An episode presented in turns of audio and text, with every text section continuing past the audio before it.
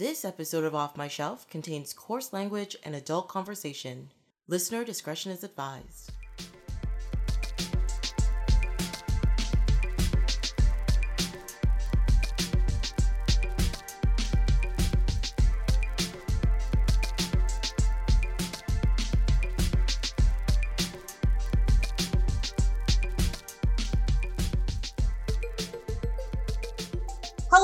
My name is Tracy James, and welcome to Off My Shelf, a podcast about movies that are, well, off my shelf, where we go through my DVDs and talk about the movies in my collection. In this episode, Brendan Craik returns to talk about B movie awesomeness and 80s nostalgia with Mars Attacks and Masters of the Universe. Welcome! Thank you very much. Uh, happy to be here again. Uh, yes, because we talk nerd very well, and these are perfect for that kind of talking. So it's great. It definitely, it's like we would have just caught up and done this anyway, so we may as well record it and get some content out of it. Eh? exactly, exactly. I mean, even last night, just um, watching Masters of the Universe, I had to watch um, Netflix's uh, "The Toys That Made Us." Ah, Um, yep. because they have like a He-Man thing there, and then I was like going through like how many He-Man toys do I have? You know, it's a whole thing. It was fine. That was my research. Was going through stuff. It was fun. One of the last times, because I, I guess I knew that you were into Masters of the Universe, but I never really thought about it. But I remember one of the last times I came to Canada, we went to Fan Expo and you got the Masters of the Universe pop figures. Yes, I did. Yeah. Uh, so I, I, I guess I knew that in the back of my mind. Um, Um, that those first pop figures of Masters of the Universe apparently quite valuable. I, I know Masters of the Universe collectors, and I Uh-huh. think those early ones are hard to get. So Okay. I did. I did a good job. Yeah, because I think I was trying originally to decide on just like one to get because I'm like, I'm not going to buy all of them. That's ridiculous. That's Yeah. too much money. And then I was like, screw it. Well, the first like set of them was five uh, figures, right? So it was um, Yeah. He-Man, She-Ra, um, Hordak, um, Skeletor, and Spikor Spikeball? Yeah, random bad guy. And I was just like, okay, I'm gonna skip Spikor, but I'll get like the main four. That's fine. But the worst part is, is that like I don't care about Spikor, but it drives me crazy that I just don't have the whole set. It just drives me I- nuts. I suspect I don't know this for sure. I suspect Spike was the most valuable one because Probably. I feel like a lot of people felt the same way. And they were just like, screw it, just burn them in the back. Now, like four people have them, and they're worth like a million dollars each. Which is like, what have I done? Yeah. Uh, I mean, since then, I have also gotten like artwork. Um, I got a giant um, He-Man statue from a friend of mine for Oh, wow. birthday. Um, what else do I have? I don't know. I right now that's all I can think of. But that's I was having fun looking at those yesterday, so it's fine. so you were into the show growing up? Into the cartoon, yes, very Yeah. much so. I don't Yeah. have any of the original toys or anything because, well, actually, I used to have um one of the the She-Ra figures, the, the like um I forget what her actual name was, but she was like dressed like a bee.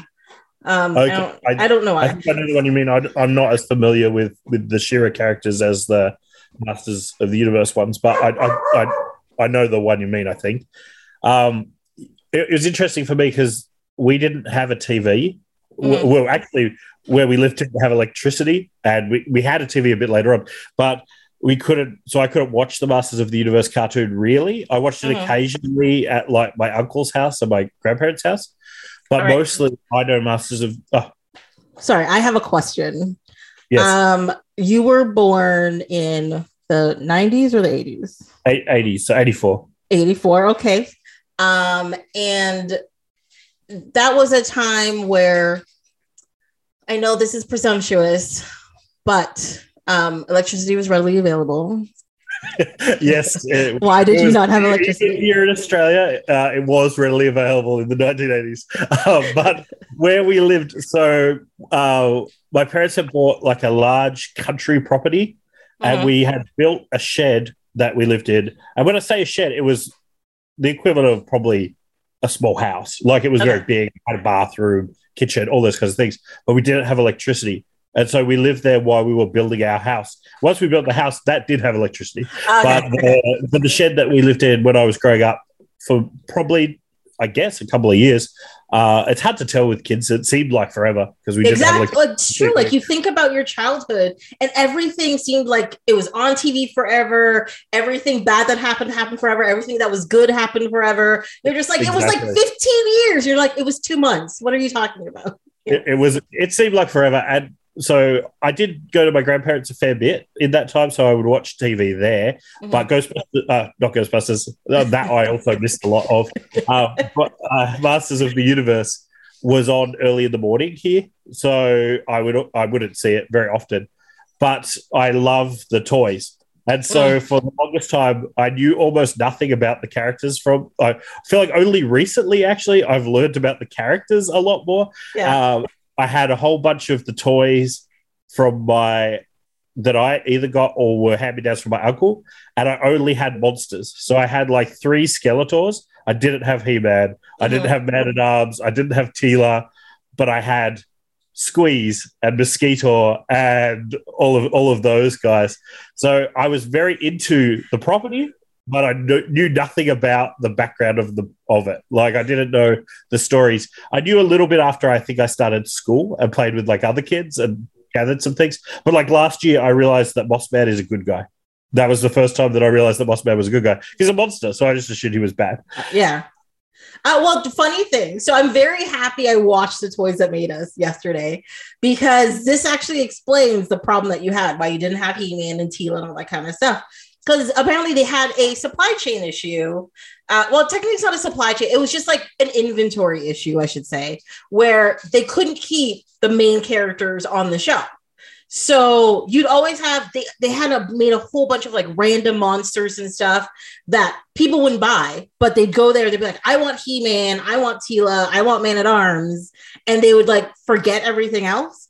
So you'd have 10 of everything would come in, all of the He-Mans would be gone immediately, and then you're left with like the random monsters. So but that Which also led to the downfall of their toys, so and the show. Yeah, which, which lu- luckily was what I was into, so it didn't it didn't affect me too much. And I think some figures he, were more available here than in North America, and then vice versa. Like it was a Mhm. weird thing where my understanding, I'm, I'm not an expert on it, but my understanding is there are certain things that were released in Europe that weren't released elsewhere, and there's all kinds of weird weirdness like that. I know a lot of the figures I had as a kid, which unfortunately, after moving through three states and having three younger brothers, very few of the vibe. Survive, yeah. Uh, I know some of the ones I had as a kid were the, some of the more valuable ones. They were from later on in the toy line.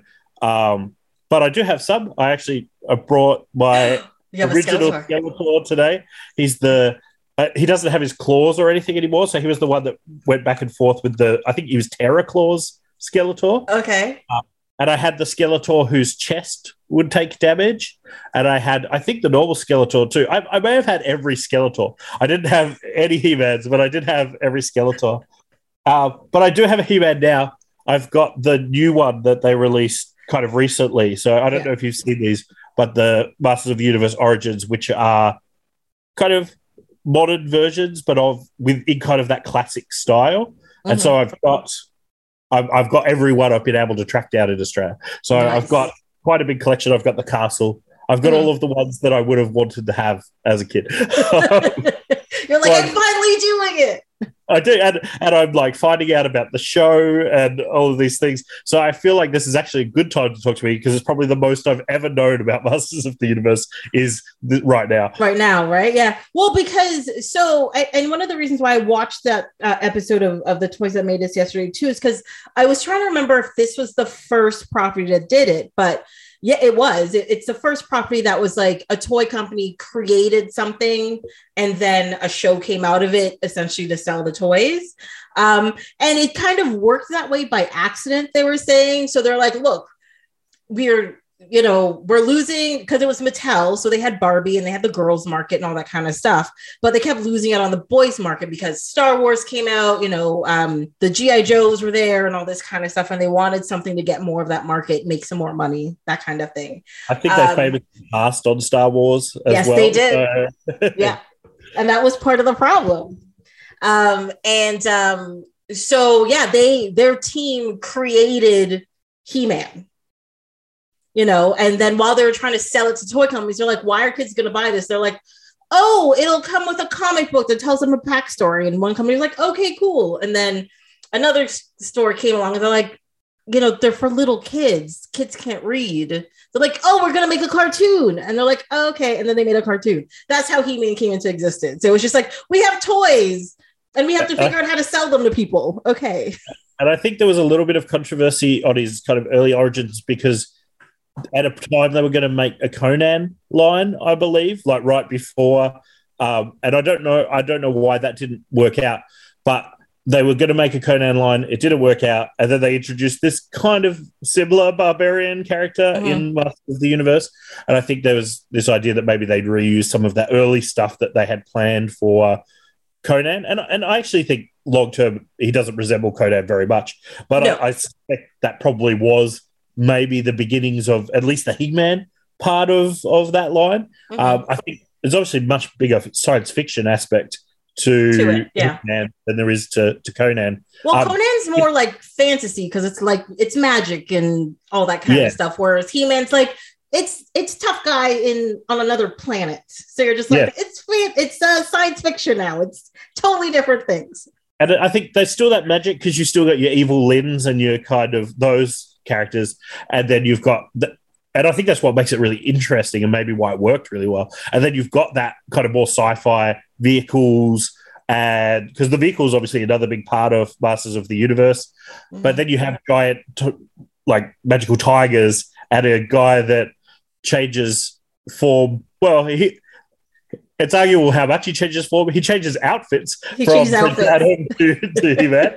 Uh, but you've got that magic versus that sci-fi uh, aspect, which I think was maybe a big part of why, at least why it appealed to kids like me, uh, I'm probably yourself, and that uh, maybe if we start to think about the movie, I think maybe that's part of what they missed a bit in the movie. I think they focused on one aspect of that a lot more than the other. There was, a, I, to me, and watching it again, I realized maybe how much of this was the case. It was Yes. very much more sci-fi and very much inspired by Star Wars.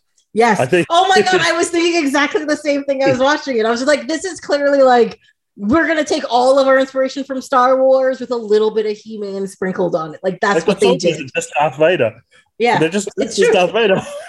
well, and even like his like soldiers, whatever you want to call them, the dudes in like the black suits or armor or whatever. I was like, they're black stormtroopers. Yay. Yeah. That that was it.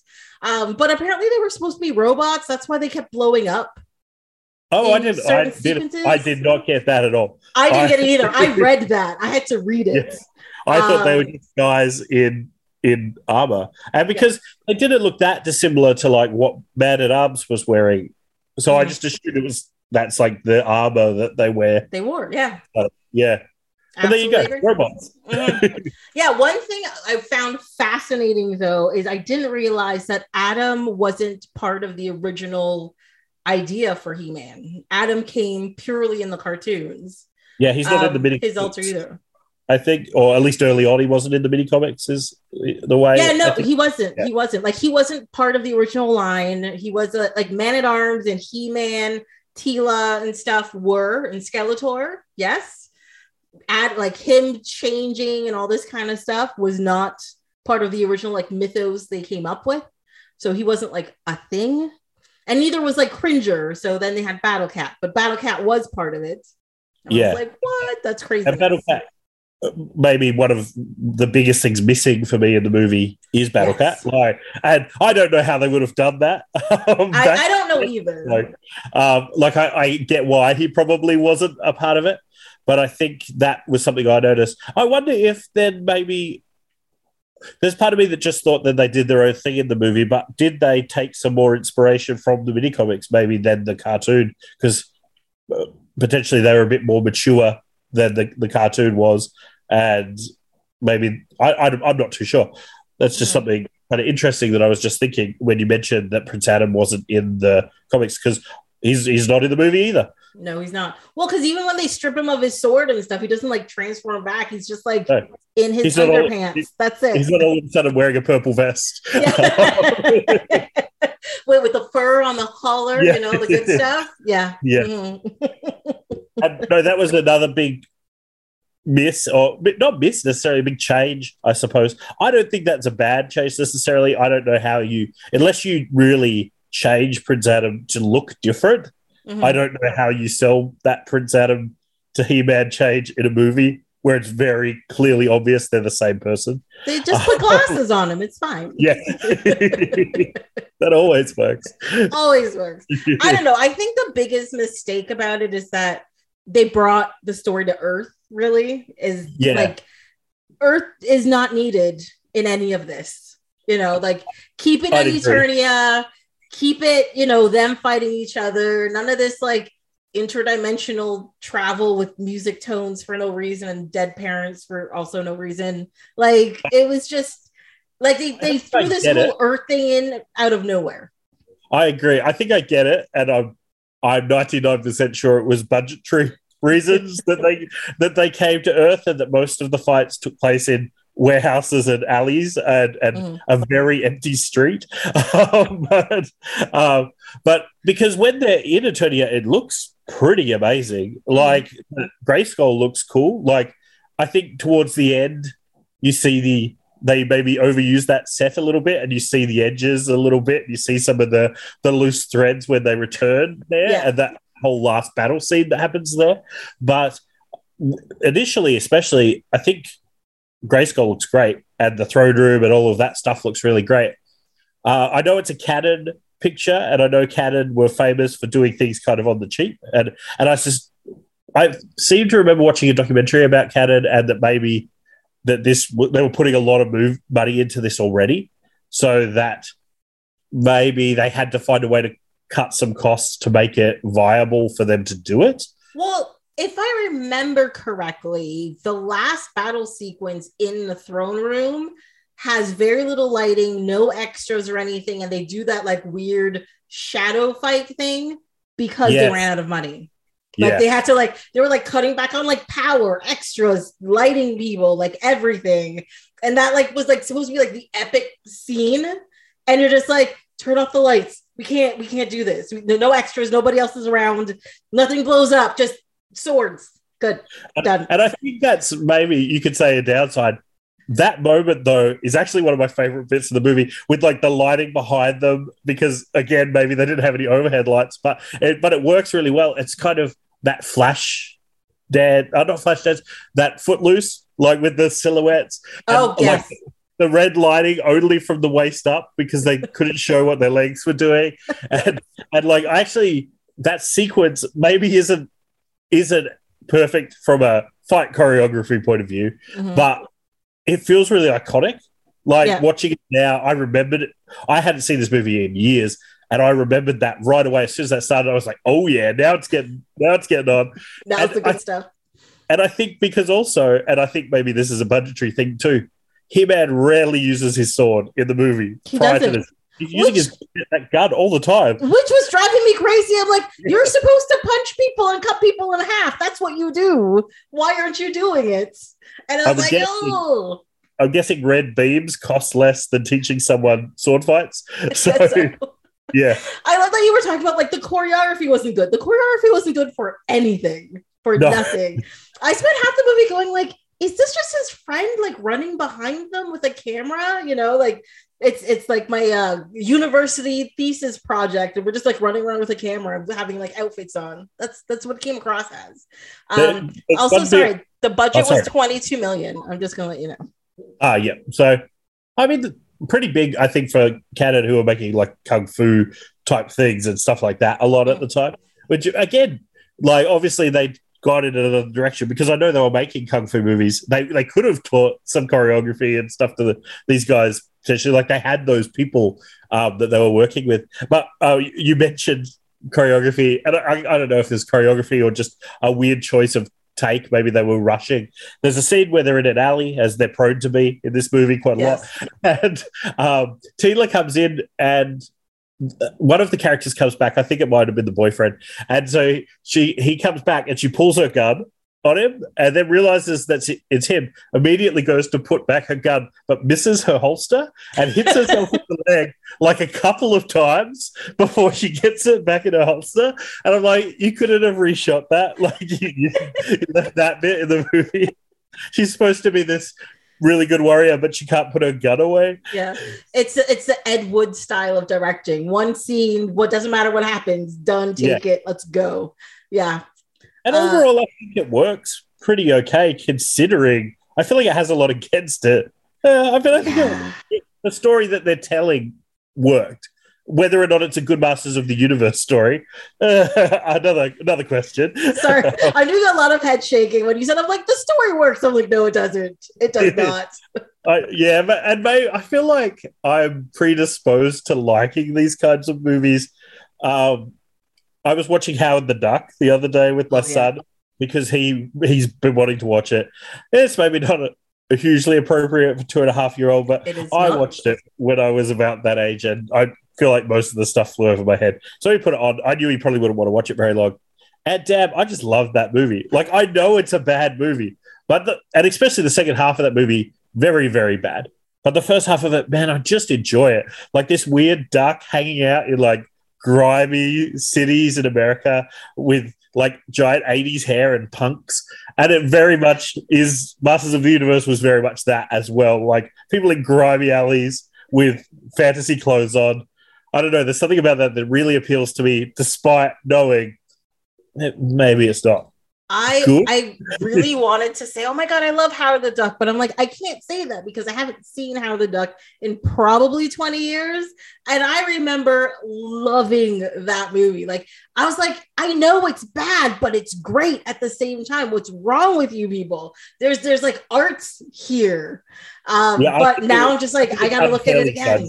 What? it's unfairly judged. Uh, Howard the Duck. Maybe unfairly judged by the second half of the movie, which I agree is pretty bad. It kind of almost turns into Masters of the Universe at the end with aliens and, and things. Yeah, But well, I mean, half, really Yeah. nice, like a relationship between a lady and a duck, and they're just helping each other out. And she's doing the best she can, and he's a duck out of out of where he's meant to be, and then yeah, it's it's lovely.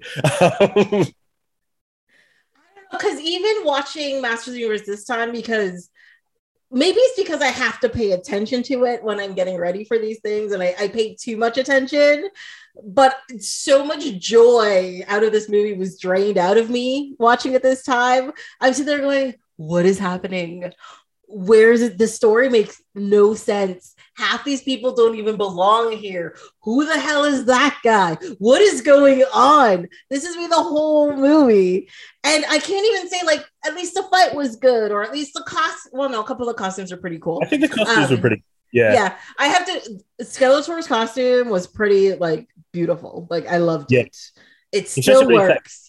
golden version at the end. Oh my God. that weird helmet with like wings coming out of the back Yeah. and like three feet of horns for some reason. And I I don't even know how like he could have stood straight up with that thing on his head. Like it just made no sense. T- Teela's outfit, uh, not so sure about, but I think He Man's outfit was a pretty good reimagining of He Man in kind of live action. Oh Like, yes, yeah. It had all of the key kind of parts to it. Mhm. Um, and I think Man at Arms, like, obviously wasn't orange, but I think his he, he had the moustache and he had like the helmet with the things that fall down. Like, I feel like they didn't were have enough like gadgets. Like I remember Man at Arms having like gadgets. yeah. no, Am I misremembering that? Yeah, no, I think you're right. He has like, I feel like he uses gadgets twice, but they're so not memorable that I can't think what they actually are off the top of my head. Like he makes something explode and something else maybe happens. But largely, he's just shooting guns. And- Exactly. they all are. yeah, every character is just shooting guns. Um, And there's like a super angry police officer for no reason. yeah, Uh, like like principle. yeah, like somebody runs up to you and saying this building was on fire and somebody you know was in there. And your first thing to do is arrest them instead of being like, oh my God, let me help you actually find this person. It, it worries me. Yeah, he wasn't a good police officer. I don't think he was doing high level policing. Um, he was just ru- running around yelling at people and wielding a shotgun. Yeah, he played the same character he played in Back to the Future. He's just a vice principal who's very angry all the time. Yeah, except now he has a shotgun. I guess very, very different. Very different. Yes. which is the only kind of real world weapon. Again, it felt a little bit out of place amongst all the laser laser guns. There's just this one guy running with a shotgun. Although I don't remember him ever really firing it. I feel like he. Well, when they ended up back in Eternia, I think he fired it like twice. Yeah, I was trying to remember if he fired it in that battle because I, I couldn't remember him firing it there. Yeah. And that's kind of that's maybe his best moment is when he just decides to stay in Eternia, where they've seemingly been for five minutes, but he already has a wife and he's got like a new outfit. I didn't get it either. I was going like, "What? Why are you staying here again? What's happening?" Yeah. I don't. I don't know. The battle finished, and then all of a sudden, it was like they'd spent months there but they clearly hadn't. But he, but he was just there in his weird robes now with his very young girlfriend mm-hmm. that he'd, he'd found. yeah, I mean, like tops had been a week, and I'm like, you can't. First of all, he didn't believe in it. Like yeah. the whole night they were running around or whatever, yelling and screaming. He spent most of the time he was there getting shot at. And then all of a sudden he's like, There's a pretty girl and I took a shower. I'm gonna stay here forever. What? And maybe it's because of budget and the fact they never left the throne room once they got back. Like, because in early on, we see other bits of Eternia quite a bit, like in the early scenes. But in that last scene, Eternia is just that throne room. Like, that's the only part of it that we see. And so maybe that's part of it. To me, it felt like it was directly after the battle. Like, they went directly after the battle. They were just talking, and then they cut to a wider shot where he's suddenly wearing different outfit and has a girlfriend. And he's like, I'm staying. That's definitely what it felt like. Yeah. And then, I, I mean, maybe we're skipping a lot of the movie, and I'm going to jump right to the ending. But and then they go back in time. Okay. Okay. I have so many questions about this because it makes no sense. Because except for the bad guys, nobody from Eternia knows that this girl's parents are dead okay yes. and or her boyfriend knows but nobody's yes. been talking about her parents being dead or when it happened or how it happened or whatever and then all of a sudden they open this portal send it back to earth the portal's already open and then she's like send me back in time and then she's magically back in time that i don't and, and there's been no indication whatsoever that that device can send people through time no because not until if, that exact point. if it could they could have traveled back in time and fought skeletor before he powered up. Like right. There was like that adds so many holes to that movie that didn't need to exist. Um, there's also that bit where Evil Lyn turns into her mum, and like she's like, "We've been away doing some important work," and I didn't like. Maybe it was a good double blind because I didn't get it. I was like, "Did I zone out for five minutes?" Like, how are her parents back? This makes no sense. And then I clicked that it was Evil Lyn. Um, but how did Evil Lyn even know about it? Well, because remember when they were beating up the boyfriend at the house, the bad guy with like the bad skin and the big blonde hair, uh, he found his... he found like a picture in a box, and he was just like, "It's it's this picture is clearly from this newspaper cutout." So okay. you know, yeah. uh, it was like a millisecond that also I obviously zoned out for that bit. Yeah, I like it didn't make any sense that he would have put two and two together. To be honest. Um, but he did and showed it to her, and she's like, This will come in handy. And then it came at that part. So that's how I know the bad guys knew about it, but none of the good guys knew about it. Yeah. And then yeah, they just changed time or sent her to a yeah, I don't know. It was that was the worst part of the movie for me. I like I just it also seemed unnecessary. Like it seemed like she'd come to terms with losing her parents, but she and her boyfriend had resolved that was enough. Like the only really out out kind of outstanding part of the story was will they stay together because she was talking about breaking up. And I mean, that was kind of a throwaway storyline that really didn't go anywhere after the first 10 minutes of the well, movie. She was going to New Jersey for some yes. reason. Well, maybe uh, to, to, to, work at the other chicken shop. I, I'm not sure. I, I, was talking to know. my wife and I was like, you'd be some, we were talking about fried chicken for some reason and i was like oh i'm actually about to watch masters of the universe and from memory fried chicken plays a big part in this movie it didn't play as big of a part as i remembered it playing but um, i thought there were more parts at that fried chicken shop I don't know. That part must have connected with me as a kid. Mm-hmm. I think it was the bit when they're in the bushes eating the fried chicken, yeah. and Gwildor is eating it in like that really gross way where he gets gravy all over his beard, Face, and then he's yeah. like eating the eating the thing. And for some reason, that bit that really was maybe the only bit of the movie I could remember before I watched it last night. And Yeah. that bit I vividly remember the bit of them sitting in a bush eating chicken. Well, one thing I didn't understand is why Teela was so grossed out about it. Like on Eternia, are they like vegans or something? Like, what do they eat? It seems like they'd added that for for reasons. Um, that's that's the impression I got. Why's this meat on these white things? And then her dad, who's like this hardened army's guy, is like, they're dead animals. You're like, I don't care. Take it or leave it. Mm. it was a weird extra thing to add that never went anywhere either. So, like again, Teela was so underdeveloped. Like I feel like she was the most underdeveloped of every character. She would just follow them around. yeah, she didn't do anything. And then she'd save the day for no reason. And then she'd disappear again for a while. And she'd just Oh, stand wow. in the background going, making, I made faces, people. I, it's faces. She's making faces. They were they were very good. They transferred very well to an audio format. Uh, but yeah, maybe that was w- what that bit was all about. They were like Teela doesn't do anything in this movie. We need to give her a character trait. Maybe she's vegetarian. Maybe she's a vegan. Um, I like the fact too that if you watch the scene, she's eating it. She finds out this animal. She's grossed out by it. Her mouth is still full of food. She doesn't spit any of it out. She No. drops the food in her hand, but doesn't spit any of the stuff out.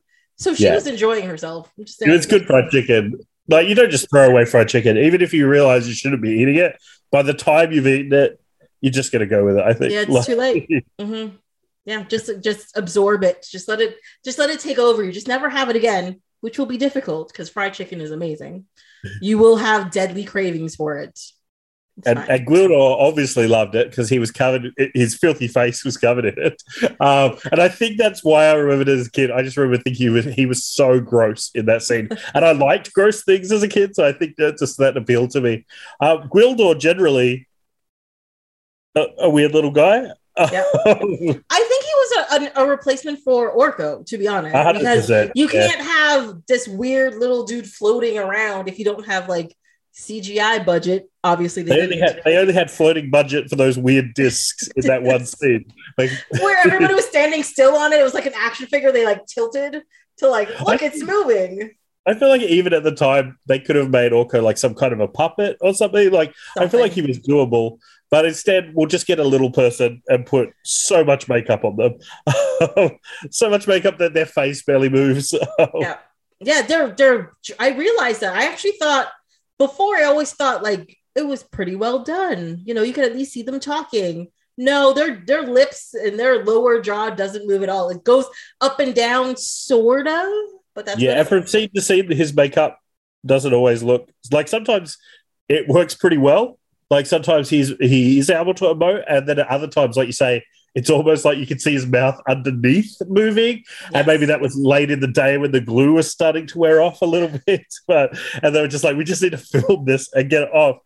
Yeah. Um, Oh my But yeah. god! I was supposed to note there was one scene where Skeletor does do that. It was one of the, I think this one he's in like the gold helmet and stuff. They do a, a shot of him sideways, uh, uh, like a profile shot, but you could see the the front of the Skeletor thing isn't moving, but you can see in the space in the like mouth, his mouth moving inside. I saw that too. I also had that as one of one of my notes. That at one point you could see his mouth inside of his mouth, um, but that's okay. Like I think some of that was just limitations of the time. It's like that classic. Have you seen that picture from Ninja Turtles where if you brighten it, you can see like a you can see teeth and a and like a human face inside Michelangelo's mouth. Um, if you just brighten one of the scenes, um, it's it's terrifying. I'm not surprised, but no, I've never done it. So I- I there's something that- to do the next watch. I'll send you the picture later. You can you can pop it on your Instagram. I'll, I'll find it out. It's very funny. Okay.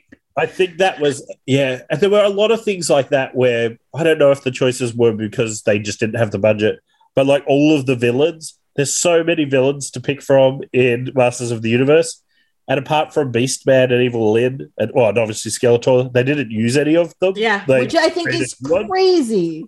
Yeah, Like they And made up what is it? What's his name? Spike, the, the guy with like the swords or whatever, or the Blade. knives. Blade. Blade.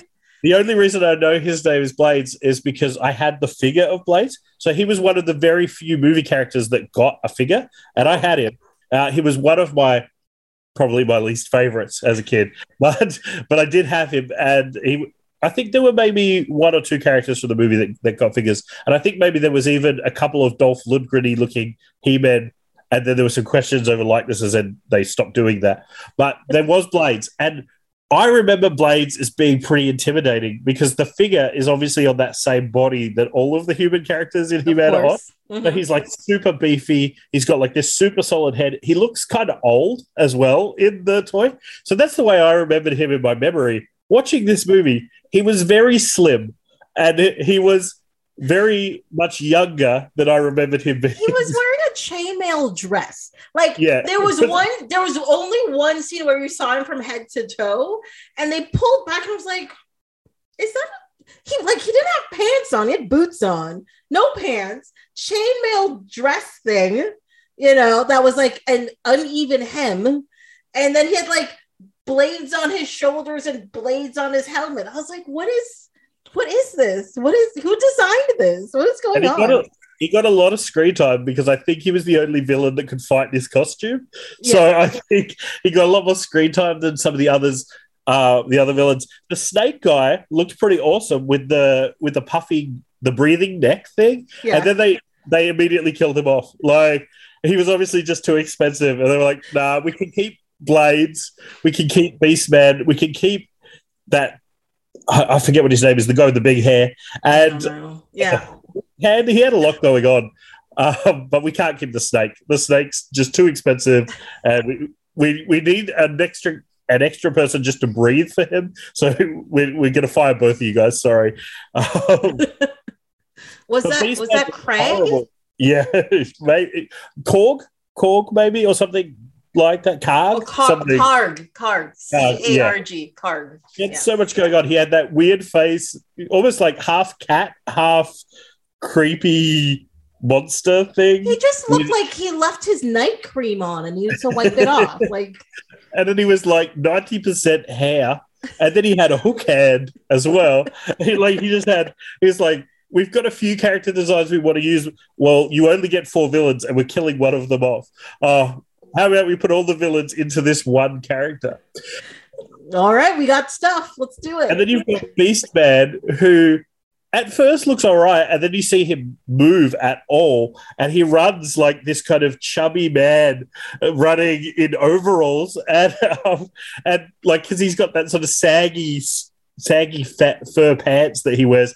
he Yeah. always looks like he's having trouble running anywhere and then they burn half of his face off early in the movie as well for again some some reason and and then we get that so we got Beastman, I guess, who was at least a character from from Yeah, He-Man. but like Uh, you're saying, he didn't do anything.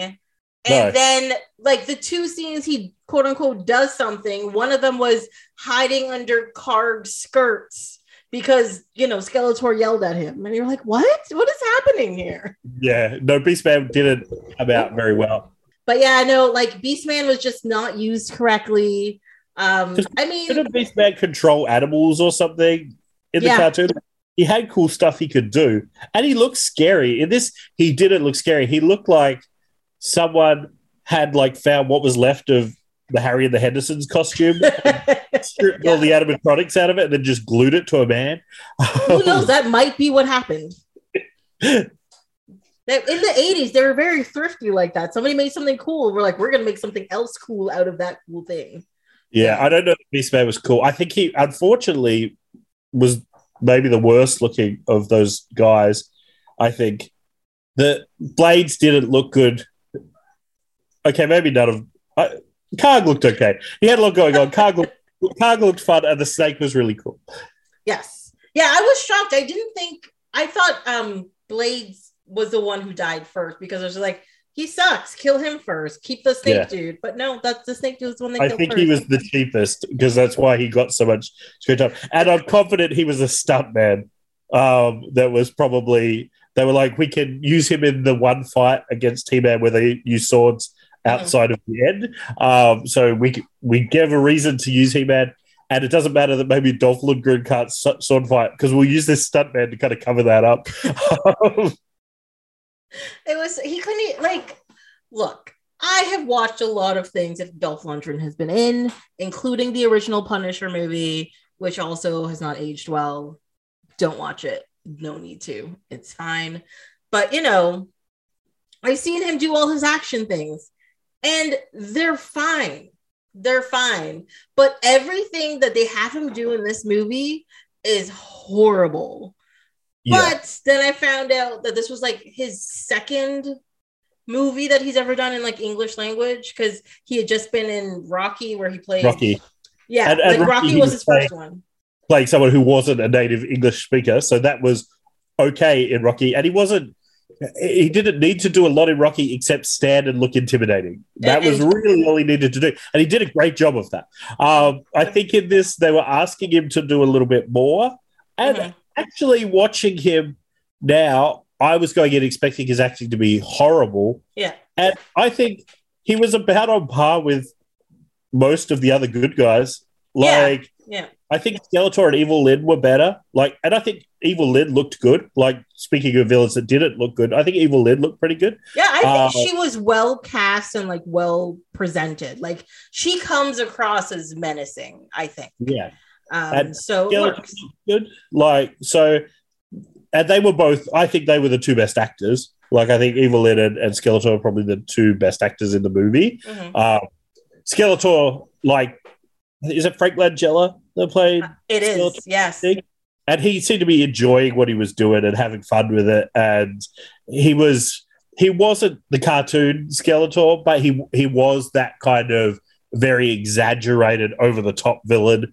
And I think that worked pretty well. And Yeah, he Uh, chewed scenery real good, and you're just like, yeah, I get this, I get this. You did, you you cast correctly for yeah, this role. he committed. He really fully committed to to being that, and I think he worked really well. And like I say, I think the good guys, Teela had nothing to do, but I, I think they were serviceable. Like I think all of the acting was, to me, serviceable. Like it was about what I would expect in one of these kinds of movies at the time. Yeah, it's true. Like like you can't say it was good. You can't. No, I'm, I'm Um, saying that. but most of it, you you can't say it was just like, oh my god, how did these people get these jobs? Blah blah blah. It was they were clearly hired as a you'll do. This is this is fine. This is fine. you look a bit like this person, uh, or like you're a pretty lady. You'll look nice in this this tight outfit that we're going to put you in. Yeah. Was so I don't know if you noticed this in the opening credits when the names were popping up. I was paying a little bit of attention, but I was kind of half zoned out. And one of the actors is called Christina Pickles.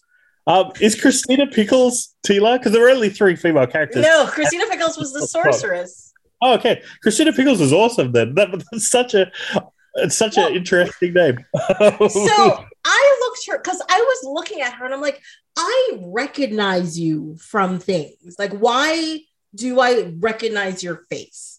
And per usual, I've just watched way too many TV, too much TV, too many things. And the first thing I found out she was in Friends, and I'm like, I haven't watched Friends. Also, reunion with Courteney Cox, whatevs. Um, so I was like, that's hilarious. But then I was like, oh, she was in Wedding Singer and Romeo and Juliet, and I was like, oh, I get it. Uh, I yeah. know where she Yeah, plays I like don't remember her. she plays small parts. Like in The Wedding Yeah. Singer, she is Drew Barrymore's mother, Okay. Oh, okay. Yep. Yep. and then right. in Romeo and Juliet, she is Juliet's mother. Ah, okay. Cool. So those yeah. are the two things I was just like, oh, I recognize. Oh, that's where like her face will pop into my head because this is what I recognize her from. Yeah, easily. But in this, you can only see her face too, so you've got no idea what her hair looks like or any of those sorts of things. So that probably is another reason why I wouldn't have necessarily recognized her in other things going forward. Uh, Christina Pickles. So Christina Pickles and Courteney Cox made had some sort of friendship, and she went on to to maybe bring her across to Friends too. So Maybe I don't know. I have no idea what seasons she was in. I am not a fan of Friends, so I haven't seen it, but Um, so. I, I can't give you lots of answers in that. Courteney Cox was in this, Yeah. and her boyfriend. Yes. Tom Paris. Gonna put Yeah. it out there. Yes. Uh, Robert Duncan McNeil. Yeah. they were they were fine. Again, Yeah. they were products of the story, I think, that was being told, not being maybe most people's first pick for a Masters of the Universe story. Mhm. But as random boyfriend and girlfriend, I think they were fairly likable. And yeah, there was nothing wrong with their characters. I just think Yeah. they weren't. There was no purpose to them. They weren't used very well, and you know they're just like, "What do we do?" They're like, "Just, just act." They're like, "Okay." I- we, I we feel- need an excuse to have He Man on Earth to save some money. We probably, if we're going to put him on Earth, should have some human characters too. yeah. Uh, yeah. Yeah, but there like my problem isn't even the fact that like there were a couple like for the reason for He-Man to be on Earth. My problem is like that intense backstory they had was just unnecessary. Like none Yeah. of it made a po- like there was no point to any of their intense backstory. Like like maybe if their her parents died in a plane crash because the key went back in time and blew up their plane. Okay, Definitely. Okay. Yeah. but but no like the rest of it would just like you're like but why does her parents have to be dead like her parents could be alive she could just be a kid who works at like a diner and she's hanging out with her boyfriend and they find a thing You're right. It, it added nothing to the story having no parents. yeah because Uh, it doesn't resolve anything they don't develop because of it they don't change anything as soon as he-man and stuff show up like they forget instantly And it's not that they needed to get the parents out of the way because his parents aren't in it either. Like, like Yeah. it- it's not like they just wanted a reason to have kids kind of be on the loose without parents around. Like his parents aren't in the movie at all, so Mm-hmm. it doesn't. Yeah, it's a weird decision. I think again to maybe try and develop characters that they recognize didn't have maybe that much development, but then also not like say not doing anything with it. If I think exactly what you said, if the key had been the reason her parents had died, okay, cool. Now that's a bit more interesting. Now she's got some stakes. Maybe she that's why she doesn't like Skeletor. Like she's got some kind of things to build off, but it doesn't go anywhere except for it is a plot device to use to one kind of trick her in one scene, and then at the end create an ending that's far more complicated and makes no sense. That and it, unnecessary. It is unnecessary because even that trick, if her parents were still alive, that trick still could have worked. She could have Yes. been like, she'd be like, "Oh, how did you get here? We came looking for you. Done. That's it." Probably, probably more likely to work too, because she would know that her parents aren't buried in a graveyard because she that she visited them out earlier in the movie. Which three seconds later they find the key and completely forget that they were sad. Um, Yes. And they're like, "Oh, it's a synthesizer from Japan." I'm like, "Is that?" You find a random thing in a crater in a graveyard, and you're like, "It's a synthesizer from Japan." Gotcha. Good job, I, I that's a real trope, and I, I think maybe it was an especially a trope in the '80s of that because I think in the '80s Japan was seen as that really futuristic place, and and I mean we both have lived in Japan. It's, it's futuristic in ways, but in other ways not. But um, I think that's going to be a thing in the '80s. But I remember even actually this was while we lived in Japan, going and seeing Transformers Mm. and there's a joke like that in Transformers about some like some technology being from Japan, and it's like, man, are we still doing this like in the early 2000s? Um, And so as soon as they made that joke, that's what I thought of. And because I watched it in Japan and I remember just cringing when I saw that that scene in Transformers. And and I don't know that it really I don't know that the people in the cinema with me really thought much of it, but I I felt like I felt like come on as as a Westerner, we could do better than this. Um, well, we could I, do better jokes than this. I mean, I also think in general they didn't really get a lot of the humor, or maybe it's just how they take in movies is different. Because Yeah. uh, we went to go see um, what Hairspray uh, while we were there, and were you there, or was it just the girls who went to? I don't Maybe think I saw Hairspray with you guys. Yeah. Uh, well, maybe we saw Hairspray, and there's, to be honest, that version of Hairspray is, it does build on the original, and I think it's hilarious and well done. This is And the John John Tur- yeah? Yeah, and he's super creepy, but that's the whole point. Anyways, um, but like, like there are parts that are hilarious. There are like where we would just start laughing, and the rest of the theater is completely silent because they don't think the jokes translated well, or maybe the actual translation didn't do justice to the jokes. I don't Yeah. know. I thought it was fine, but it was Well, very clear people weren't getting it. Yeah, and it's hard to know if because obviously we're watching it in English, we're not reading the translation. Oh, well, I certainly wasn't. Like I don't read Japanese, so not knowing what they've actually, if you, they didn't speak English, if they're actually reading the subtitles, you're not sure what they actually read. Exactly. and and I wonder if some of that is I don't know maybe that culture that that they tend to be a, a pe- people that are quieter Yeah. that, like a bit more reserved in, in sharing their emotions and things like that. And I wonder if that plays a role in some of those kinds of things as well. Yeah, really interesting. Because Transformers, I feel like played pretty well in the group that I saw it with, Mhm. but those jokes died. But to be fair, they weren't good jokes because they died for me as well. So yeah, but it was also in Transformers. Those were kind of bad movies. Yes, So, yeah. yes, Like and it probably wasn't the first one. Yeah, or maybe it was the first one. I don't think it was the first one because I saw the first one in Canada, so it would have been after the first one. Yeah, so maybe it was. Actually, I think maybe it was the first one because I think it took a while to come out there. I Oh. think it came out um, like right after I left Australia, and then we because I remember me and our other friend Ross, we'd both been in Japan for a while, and we'd wanted to see Transformers, and we couldn't see it because it had taken. I think it took a bit longer to come out there. Maybe. I oh yeah, it did, it did come out in, in 2007. Yeah, Uh, it was the first yeah, one, so it was okay. Transformers. Well, my problem with the first one is that it had a quote unquote good story compared to the other movies, but Yes. you couldn't. Oh, this may have been the last movie I saw before I came to Japan. I reckon. Okay. It came out July 3rd, 2007. Yeah, I reckon Um, you saw it right before you came, and then we saw it um, kind of a little bit after that, I would guess. Yeah. Um, but like my problem with the first Transformers movie is that when the robots were fighting or when they were transforming, you couldn't actually see what was happening. Like you couldn't make out what was going on. It was just like you had a robot and a truck, and in between was just like, like mash of metal. You're like and noise and wow, it was one or the other suddenly. But then as the movies went on, they figured out how to actually like show the fighting properly and show the transforming properly. But then the stories got worse and worse and worse and worse, and the actors got worse and worse and worse. And you're just like, Yeah. oh my god. More and more human characters Yeah. that nobody cared about as those movies went on. I'm like, this movie already goes for three and a half hours. Cut some of these humans out. Like, we don't need any of them. Um, yeah. I don't, and I know this is not a Transformers podcast, but I, I, a couple of other things on Transformers.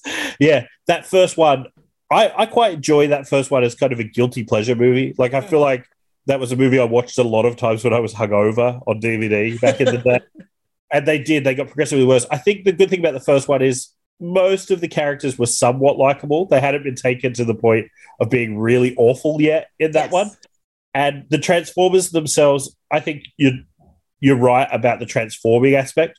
But in that one, the Transformers all looked distinct. Like they had their own colors and they whereas I feel like in the later movies, sometimes it's hard to tell which Transformer was which Yes. because they were all, especially the bad guys, were all just grey.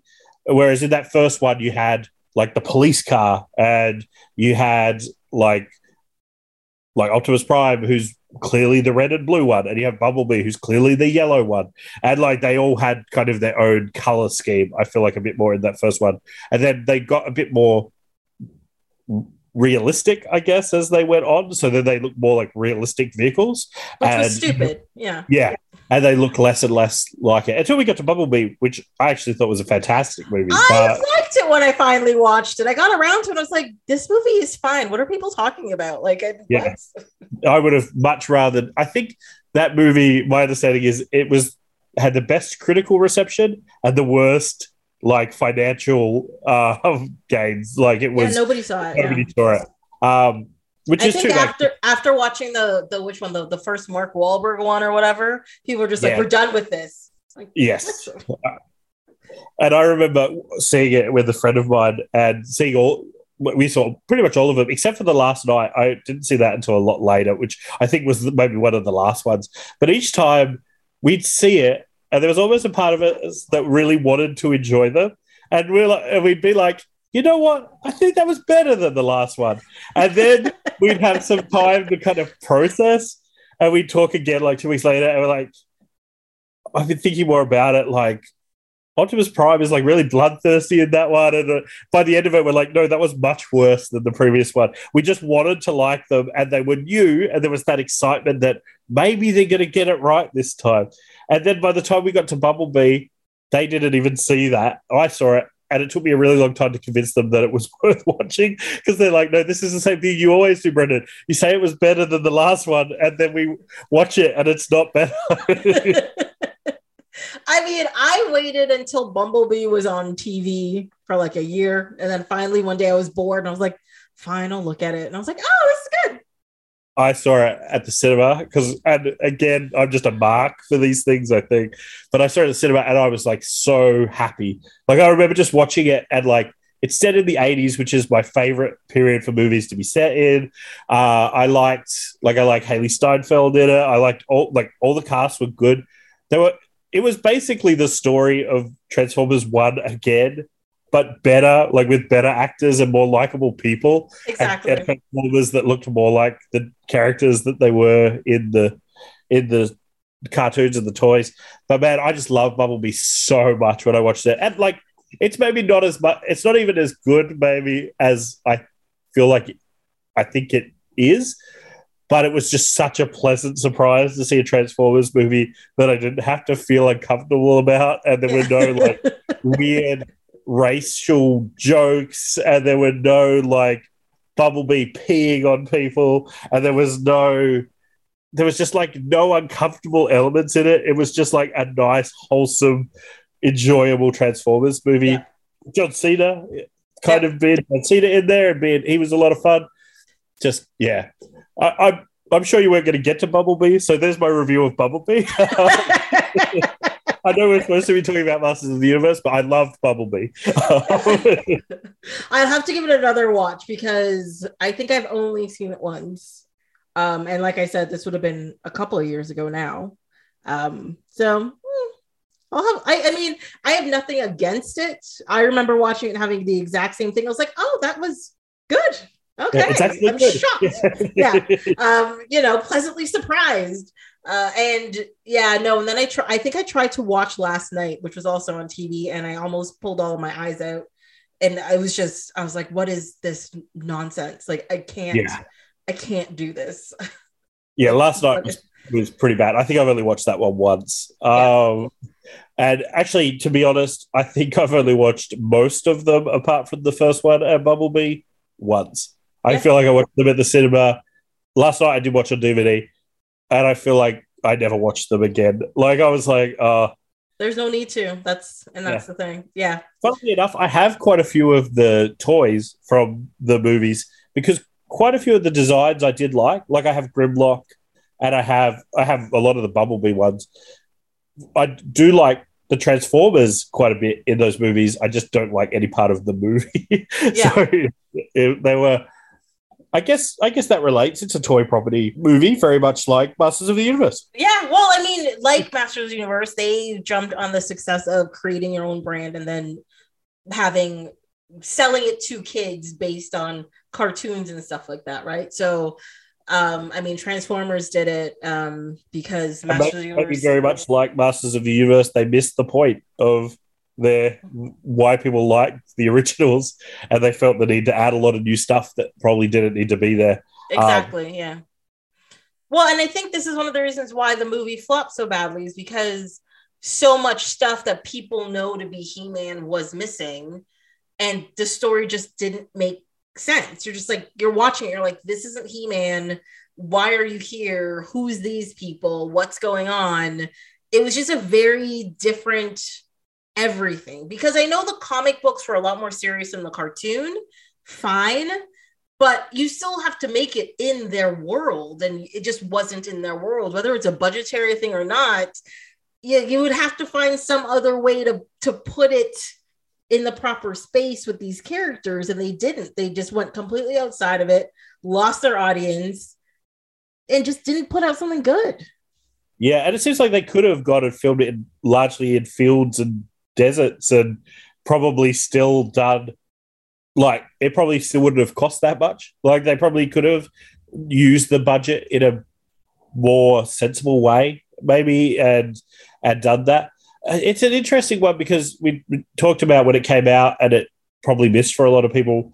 I, I know there are a lot of people that that Masters of the Universe movie did really appeal to, and they were Masters of the Universe fans, and I think they were happy to get a Masters of the Universe movie. And even though it wasn't what they were looking for, it was kind of we all have those movies that are meaningful for that we see when we're kids. And I feel like for a lot there are like quite a few people that I know that Masters of the Universe maybe is that for them. So like for me, that was movies like Ghostbusters. And I think this and maybe Ninja Turtles, some of those gremlins, those kinds of things. I think there were people that Masters of the Universe really did connect with, despite maybe even for them not being super true to the to the cartoon or or the toys or whatever, that it was still something that they were just happy to have. And it was not and we haven't had another live action He-Man. We've had a lot of cancelled live action He-Man stuff, which I is think. so disappointing. Yes. yeah. Because I they did they did do that Netflix thing um last year that was actually pretty good. I kind of liked it. cool. Yeah. And they seem to be, and Netflix seems to be the one person I think, at least on the media side of things, trying to do stuff with Masters of the Universe. They they did that with the Kevin Smith animated one. They did the animated series the that's more aimed at kids as well that recently came out. So it's like a CGI one. It, uh, I haven't seen it, but I've heard it's pretty good. Like it's it, it's aimed at kids, obviously, but it, apparently it's quite fun. And they did the She-Ra um, series before that. Which Yeah, so which I know good. is good stuff, but I hear really, really good things, and um, and the bits I've seen were really good. So I think there are people kind of championing that championing championing that brand. Uh, we just haven't quite got that live action one again Yeah. yet. And I think they were, they've even cast people and stuff over the years. It just Yes. hasn't quite worked out, unfortunately. So this is for now the live action Masters of the Universe that we have. Mhm. Um, it's almost impossible to find someone to watch it in Australia. That was the biggest part of the, the that I had. I had to sign up to MGM's um, streaming service through through Amazon Prime. So through Amazon Prime, I can sign up to MGM. Have like I guess I didn't know this was a thing, but they had like a sub channel that I could sign up to through Amazon Prime. That was the only way I could find to watch Masters of the Universe in Australia. Yeah, I was was- very happy my yeah, I was very happy my DVD worked because it was the same thing here. You'd have to like sign up through three different things to get to it. And I was just like, oh my god, please work. Yay. I, I would have probably even bought it, but I'm not sure how much of a wide release it got on DVD here. I re- I feel like it would have come out. I remember going to a DVD store that was kind of like a specialty one where DVDs were, were like still really big, Yeah. and buying and being s- blown away to find Howard the Duck and Super Mario Brothers. And I feel like Masters of the Universe maybe probably got a release from that same company that released those two movies. But Uh, that was it, it was Warner Brothers, by the way. Oh, okay, yeah, and I think it, it only probably got a fairly small release here. I don't remember ever seeing it on DVD because I think I would have bought it because it was one of those movies I did watch a lot as a kid.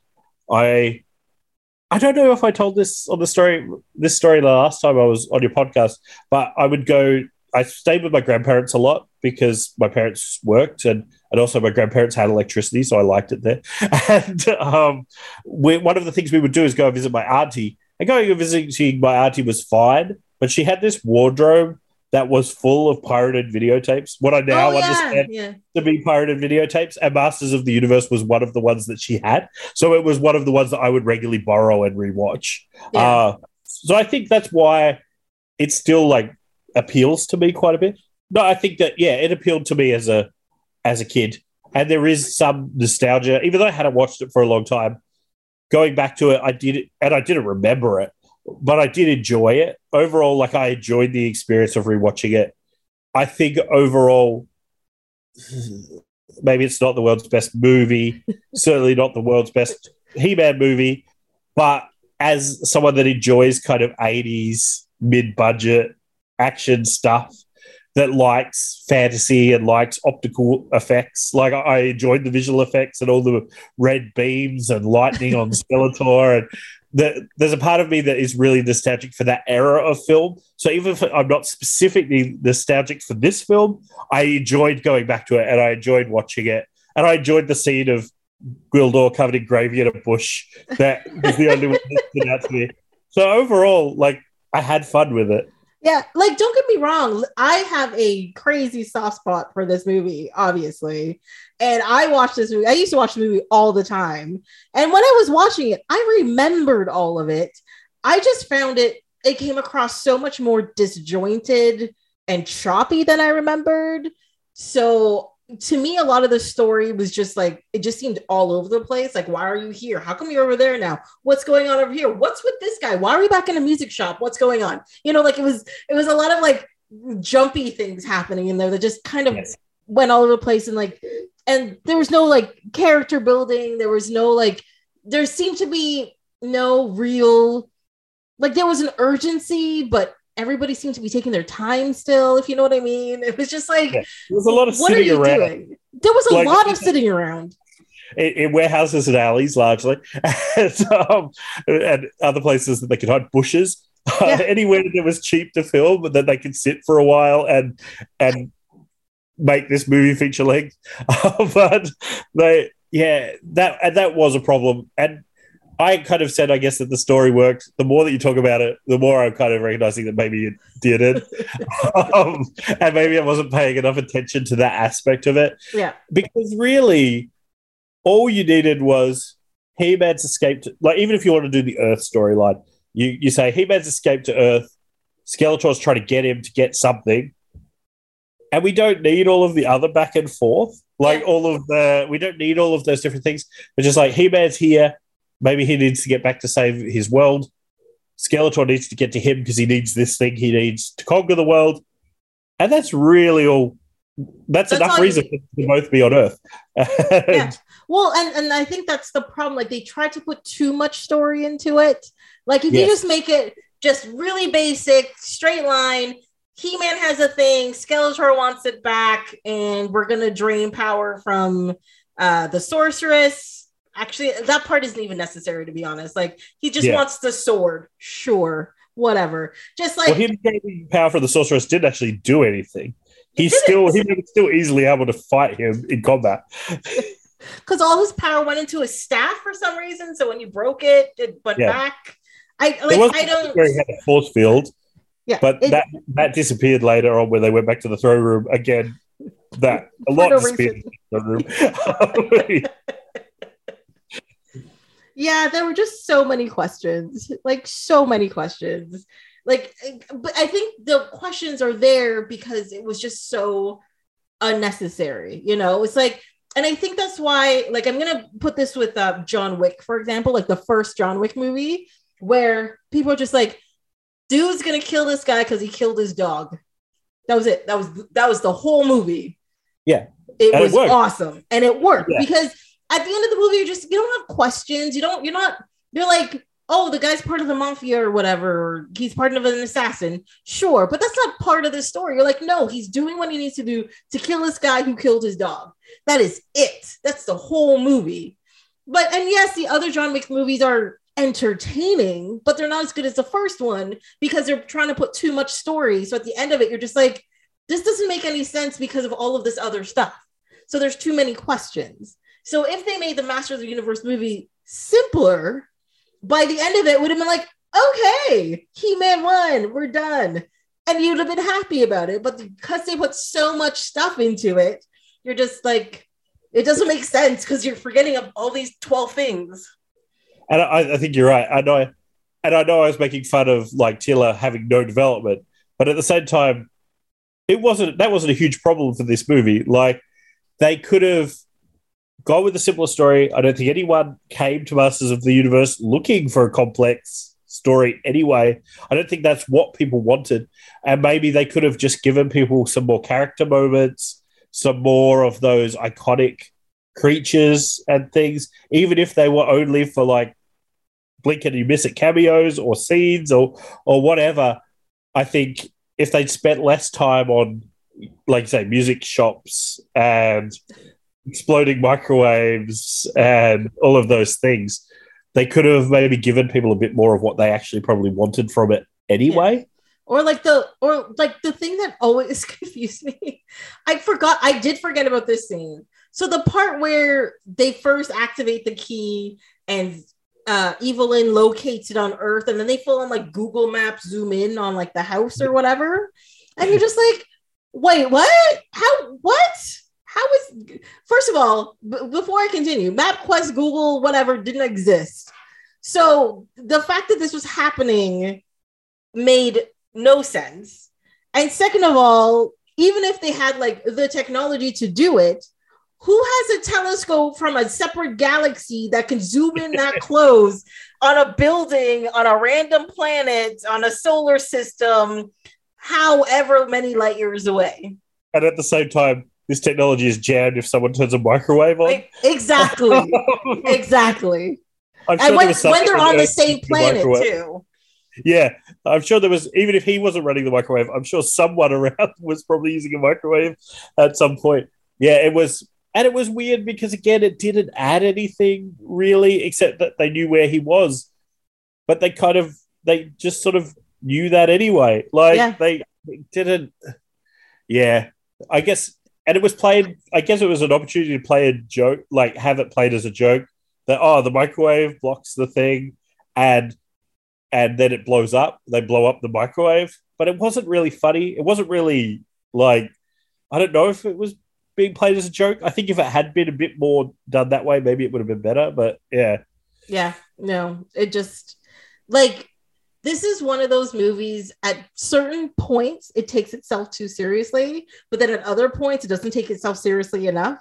And you're Yes. just like, what balance are you looking for here? Like what what what level of entertainment are you trying to go for? Like what is what do you want? Do you do you want us to be like, you know, tense action? Oh my god, he blew something up. Ah, or do you want us to be like, haha, that's really funny? Like like what level Yes. do you want? yeah, yeah. th- and there were a lot of things going on. I think that's what we can probably both agree on with this movie. There are a lot of things happening in it. I think there are a lot of things happening behind the scenes that we see elements of in the movie as Mm. well. Uh, but we don't necessarily understand 100% without knowing the full context of what, what was going on in the background. But we should see elements of that, like that final fight being just they needed to shoot an ending. And so they did it in the cheapest way that they could do it Way possible, Because- yeah. There are earlier parts of the movie where like those earlier parts on Eternia look pretty good, I think. And like the matte paintings of Grayskull and like some nice stuff early on. Like it does set up that kind of it's very much that 80s cheaper end of town fantasy, but it does kind of it sells that fantasy pretty well. Um and then that disappears. Very And we're on quickly. Like it disappears so quickly. It's like 10 It- it- minutes. Yeah, and then we're on Earth, and then when we return, we don't really see. We only see the throne room. Um, even when we see the guy like settling into his new home on Eternia, he's sitting in the throne room, like it- like it's like- beside the sorceress for some reason. Like, what are you now? Like, are you what is like what is your position? Do you have like are you some high level sorcerer now? Like, what's your job? Are you are you a protector of the sorceress? Like, oh, what is happening? It's just it's a lot. There's a lot of questions this leaves you with, and that's the problem with it. I think it's Yeah. yeah. I do Yeah, hope I- they finally get around to doing another movie though. Like, I, I just I, I do too. I need Battle them to do Cat, it. Yeah. Yeah. We need Battle Cat if we get a live action Oh. Master of the Universe movie. Otherwise, just don't. we want Battle Cat. We want a man riding a giant green tiger, or we don't want, or at don't least want anything. I'm not going to speak for everyone. I don't want it. If it doesn't have a man riding a giant green tiger, Even if it's just like Cringer in the background and just shows up afterwards, Battle Cat, you don't have to do his transformation on screen. Fine, I get it, but we need to see it happen. Okay, he's got to have the big saddle and everything. Like Yeah. this has to happen. Yeah. yeah, I'm down for it. I'm down for it. We have we pretty much covered that one. I um, think so. We've been we have been intensely picking apart at it for the last like hour. It's really bad. because, like I say, I know it's a movie that's meaningful to some people, um, and I know it's a movie that overall I still had a good time watching. Just, but cr- looking at it critically, it's not a very good. no, like wrong. like you can't you cannot put this in front of fresh eyes. You can't. Yes. It, it, if you put this in front of fresh eyes, people will fight you. They'll be like, "What is wrong with you? This is not good. What are you talking about? Look at this. Look at these. See, like, like we were talking about the part where they're on like the flying discs or whatever, where it looks like action figures. They just tilt sideways and like cut into the picture. Like it's it's pretty bad, even even for that time period. But as as something that you grew up with and something that you you know about, like you understand the background of it, yeah, yes. stick with it. It's it's fine. Yeah. yeah. Yeah. If you enjoyed it as a kid, watch it again. If you didn't watch it before, just maybe give it a miss.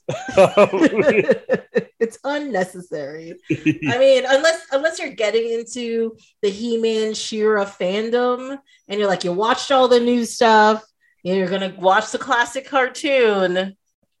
And if you or can if get like- through the classic cartoon, whew, fine. But yeah, you can give this. Or if you're into those kind of, if you're a film nerd and you're into those kind of 80s kind of low budget fantasy, like if you enjoyed Willow, if you enjoyed. You cannot say bad things about Willow. I'm sorry. I haven't watched it since I was a kid. I but I feel like it's that it's not again, it's not the top end of town fantasy. Krull, those kinds of movies oh, where it, where there's fantasy elements, but they're it's spicy. If you yeah. like those things and you are okay with like and you enjoy those kind of older effects and those kinds of things, I think there's stuff to enjoy here. Oh yeah, oh yeah. Um, but I think the average person that you just like seeing movies that are new at the cinema, you're gonna hate it. It's not gonna be. it's not gonna be a cup of tea. Um, it's so like, true. Like go go go watch a new Marvel movie or something like that. You're gonna have a, a way better time than you're gonna have with, with something like this. Um, I don't if, know. I, I saw Thor: Love and Thunder, and whew, that was that was difficult. You didn't like that it? one was difficult for me, and I was just like, "Oh, they're really dropping the ball here." I thought it was. I I did think it was one of the weaker ones. I enjoyed aspects of it quite a mm. bit, uh, but overall as a movie, I don't know that it. I don't think it. The pacing was really weird, and it just a lot of stuff didn't connect very well together for me. Uh, well, a lot I of think, the individual parts were cool, but yeah. then. But I think I, the problem is, is like they're leaning too hard into the humor or trying to lean too hard into the humor. And how Taika Waititi does it is that he does a lot of like improv and stuff, and it comes across. Whereas, you know, the Marvel universe is set up in a way where things are precise for a reason so that everything connects in a certain way. And you can tell, I'm like, oh, this scene is clearly improv. No, they had to say these specific things here this part is improv. Like you can pick out yeah. those areas. And it was frustrating to me because the parts that were improv, you're just like, there's too much chatter and there's too much nothing happening. Like, can we just keep going? This would yeah, it's, it's hard for me because those bits are simultaneously what makes the movie not work, but also some of my favorite bits. Like it's it, and I think maybe I don't know. I think it could have been fixed. Like maybe if they'd had Korg because Korg's the narrator, so everything technically is from his point of view, but they didn't play that up enough. Because I think if they played up more that Korg was telling the story, then some of that goofier stuff works better because it's Korg's retelling versus what actually happened. And yeah. I think there was some sort of bits that where that didn't work because I think there were bits where it worked really well. Like there's the scene where uh, Christian Bale just lost his child, and it's like quite powerful. Mm-hmm. And then you, you get this god that just doesn't care. Like I think that contrast there made that first scene even more powerful. Oh but yeah, again, when it what I agree with you. When it started and those that scene played, I was like, that is like not awesome as in like yay he's yeah. she's dead. No. But like it was such a good juxtaposition like and you can see where his anger comes from because of it. Like he's feeling all this grief and he's being ignored and in this bright place and blah blah blah, blah. like i got it. Like you understood where he was coming from because of how intensely juxtaposed it was And there were some of the, the cancer story bits with Jane Foster where Yeah. like I legitimately teared up at times. Like there were there was I think there was I think it was like two thirds of the way of being something really special, Mhm. but then it just I don't know what it was because in a way it's not that different to Ragnarok, which I think Ragnarok just worked so much better. But um and there's so many good bits like and I really like the end scene with like all the spoilers if you haven't seen Thor. Um, the like the end scene with all the kids, Mhm. like all the Asgardian kids, and he gave them his power. Like I liked all of that stuff. There was so much in that movie that I enjoyed, but I agree it didn't quite. It as a cohesive movie, it didn't quite work. Um, No, it yeah. was it, which was a shame because I had kind of really, but I had quite high expectations.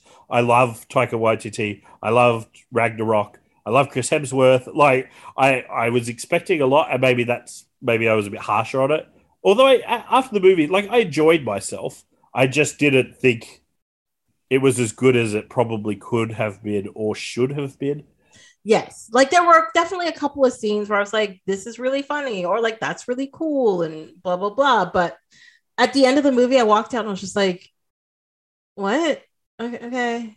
Like, just that's Yeah. just how I felt. I was like, okay. And simultaneously, we're getting like Ms. Marvel on TV, which I thought was like a fantastic show. I did like, I not was- like the ending, but I, I liked it Uh, overall. Yeah, I think the ending, uh, I- and I think maybe that's been a bit of a problem with some of their shows generally. Like they resolve things quite quickly, and um, but I think in terms of just like setting up that character, and like the whole show wasn't out yet. We'd really only got that those kind of early episodes when I saw Thor, and it's just like, oh man, like you're just nailing it here. Like like this this story about this family is so beautiful, and like I'm loving all that casting here. And I mean, I love the casting in Thor. To be fair, like that wasn't the problem. Yeah. Um, but yeah, it just uh, it just maybe I don't know. Maybe did Taika have just a little bit too much creative control, and maybe did he just need someone to rein him in just a little bit? I'm nodding. I'm agreeing. Yes. yeah, I, I wonder if maybe that's the difference between Ragnarok. Maybe he had a few more limitations, and for this one they said go crazy. And Taika has made fantastic films. Like overall, like Jojo Rabbit, uh, Boy, Hunt for the Wilderpeople, all amazing movies that I really love. But they're smaller movies, and they're not trying to also fit into this cohesive world, and they're not doing all that other stuff that Marvel is doing. And Yeah, so maybe Yeah, because you're they're trying to progress not just Thor's story, but a bunch of stories around it and like in this world.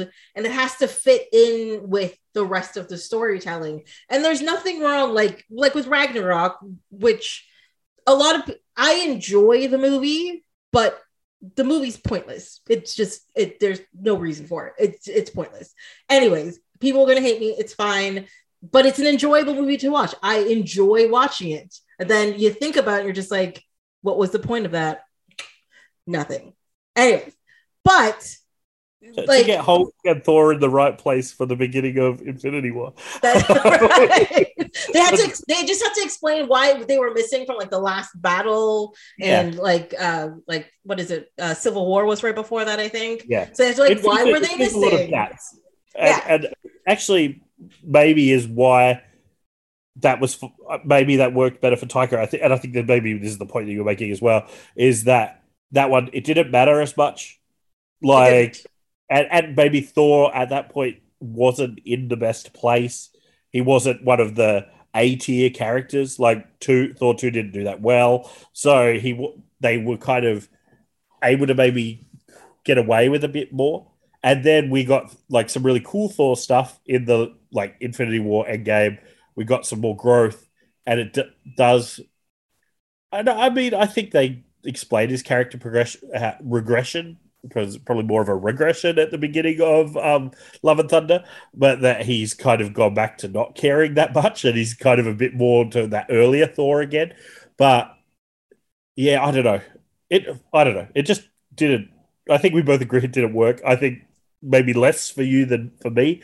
Um, I think I maybe enjoyed it a bit more than you did by the sound of it. But um, I, I think most people, like even my friends who are big Marvel fans, who are big Taika fans as well, um, this isn't their favorite, and it's No. probably not going to be their favorite. No. Um, It's it's not it's not going to be anybody's favorite as far as I. I we know. can get misses every now and again, and yes. it happens, doesn't it?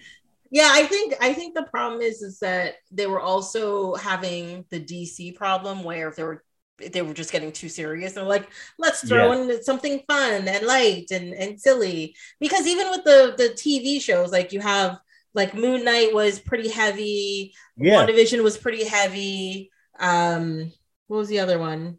Uh, Loki. Even though Yeah. there was a lot of like antics and silliness in it, by the end of it, it was very heavy. yeah, Falcon and the Winter Soldier, fairly Yes. political, and um, like really, I think of the TV shows prior to Ms. Marvel, and I mean, Ms. Marvel has a lot of um, it has a lot to say. It's it's a lighter show, but it, it, it has a lot to say. I think about the world. Um, I re- think really the only kind of light action adventure TV show that we've got in the new MCU is Hawkeye, um, which was Yes. just fun. Which That was, was just fun. a, it was a lot Um, of fun. Yeah. and but yeah, like say we have had a lot of heavier stuff, and I've heard people make complaints that like post Endgame the MCU is really struggling. I don't know that I'd go that far. We've had No Way Home. We've had a lot of great shows. We've had um, Shang Chi that I thought was really good. Yeah. Like we've had even like Doctor Strange, maybe not the best Marvel movie, but a fun watch. Like we, it's not in this terrible place that I think some people might have have you believed that. No, that it. I it's not as floundering as people think it is. I think the problem is is they're currently doing a lot of filler as they're trying to build their yeah, they're building story. up to the next yeah. the next so story. Yeah, yeah, but they're trying also not to do mainly origin stories either. Yes. You know, so it seems like it might be coming out of nowhere, but I, to me, it's clear what they're doing. yeah, it's you know and and but after all of this time when you've already done all of these properties and you always have to to put all these things together you're gonna have movies like eternals and you're gonna have movies Yeah. like like this one where you're just like mm, and even Eternals, like great Eternals, I think it, to me it felt like a bit of a like I don't think anyone was asking for it. Like I, I don't, don't it didn't. I don't really know what it necessarily adds to the overall MCU. I thought as a general, as a movie on its own, it was entertaining enough. Like I've watched it, I, I had, I didn't hate it. Like it was, it was all right. Um, I think really the, yeah, Eternals and Thor were the clearly the two bigger misses of, Yes. of this kind of generation, and even Thor, like. I'm excited to see what happens next for Thor with where that movie ends up. Like, so even if the next time we see him is just Avengers or something like that, I'm still cool to. It's still going to be cool to see how some of the things that happened in that movie continue forward. So, like, it's not. I think it's just one of those misses. We we write it off as a miss. It's like Thor two. We Yeah. remember that that movie existed. It was fine. a lot of people hate thor 2 a lot more than i do i don't think it's that bad uh, I it's, think it's definitely not great Yeah, but it's it gets a lot more hate than I think it deserves. Just like um the first Captain America movie, the first Avenger. People Yeah. say that movie's bad, and I'm just like, what are that, you that movie is talking one about? hundred percent not bad. It's a bit a bit like the first the the first Thor as well, really good. Like people rate it lower, and I think it's a thing that, people insist on rating things. And I mean, we're on we're on, on a podcast where we talk about movies and how good or bad they are. But people insist on rating things, and that means that some things have to be towards the bottom, and it doesn't mean that they're horrible. And and even the worst of the MCU, I don't think it has been that bad. Like I would still watch most of those movies and not turn them off if they were on TV. Like, Even the am Incredible Hulk. yeah, I, I haven't seen it in a long time. I can't. I, I, I won't. I won't say for sure on that one. I don't know. Um, but like Iron Man two again is one that I think is a bit weak. Like though Iron Man two, I think was very much it's a similar thing that they were also maybe doing with some of these more recent ones. Is they're trying to do a bit too much and set up a bit too much at times. And it as a movie, it doesn't work as well as it does as a step towards the next Thing. thing. Yeah. Um, and and I think that's sometimes a problem that they were dodging pretty well. I think they had some problems with that early on. Then they dodged it really well up until Endgame. And I think now because they're bringing in new characters, but also setting things up, they're they're finding some of those early problems that they had maybe again. Uh, but I don't know, and not everything can be amazing. Not everything can be It's the world's true. greatest Yeah. movie.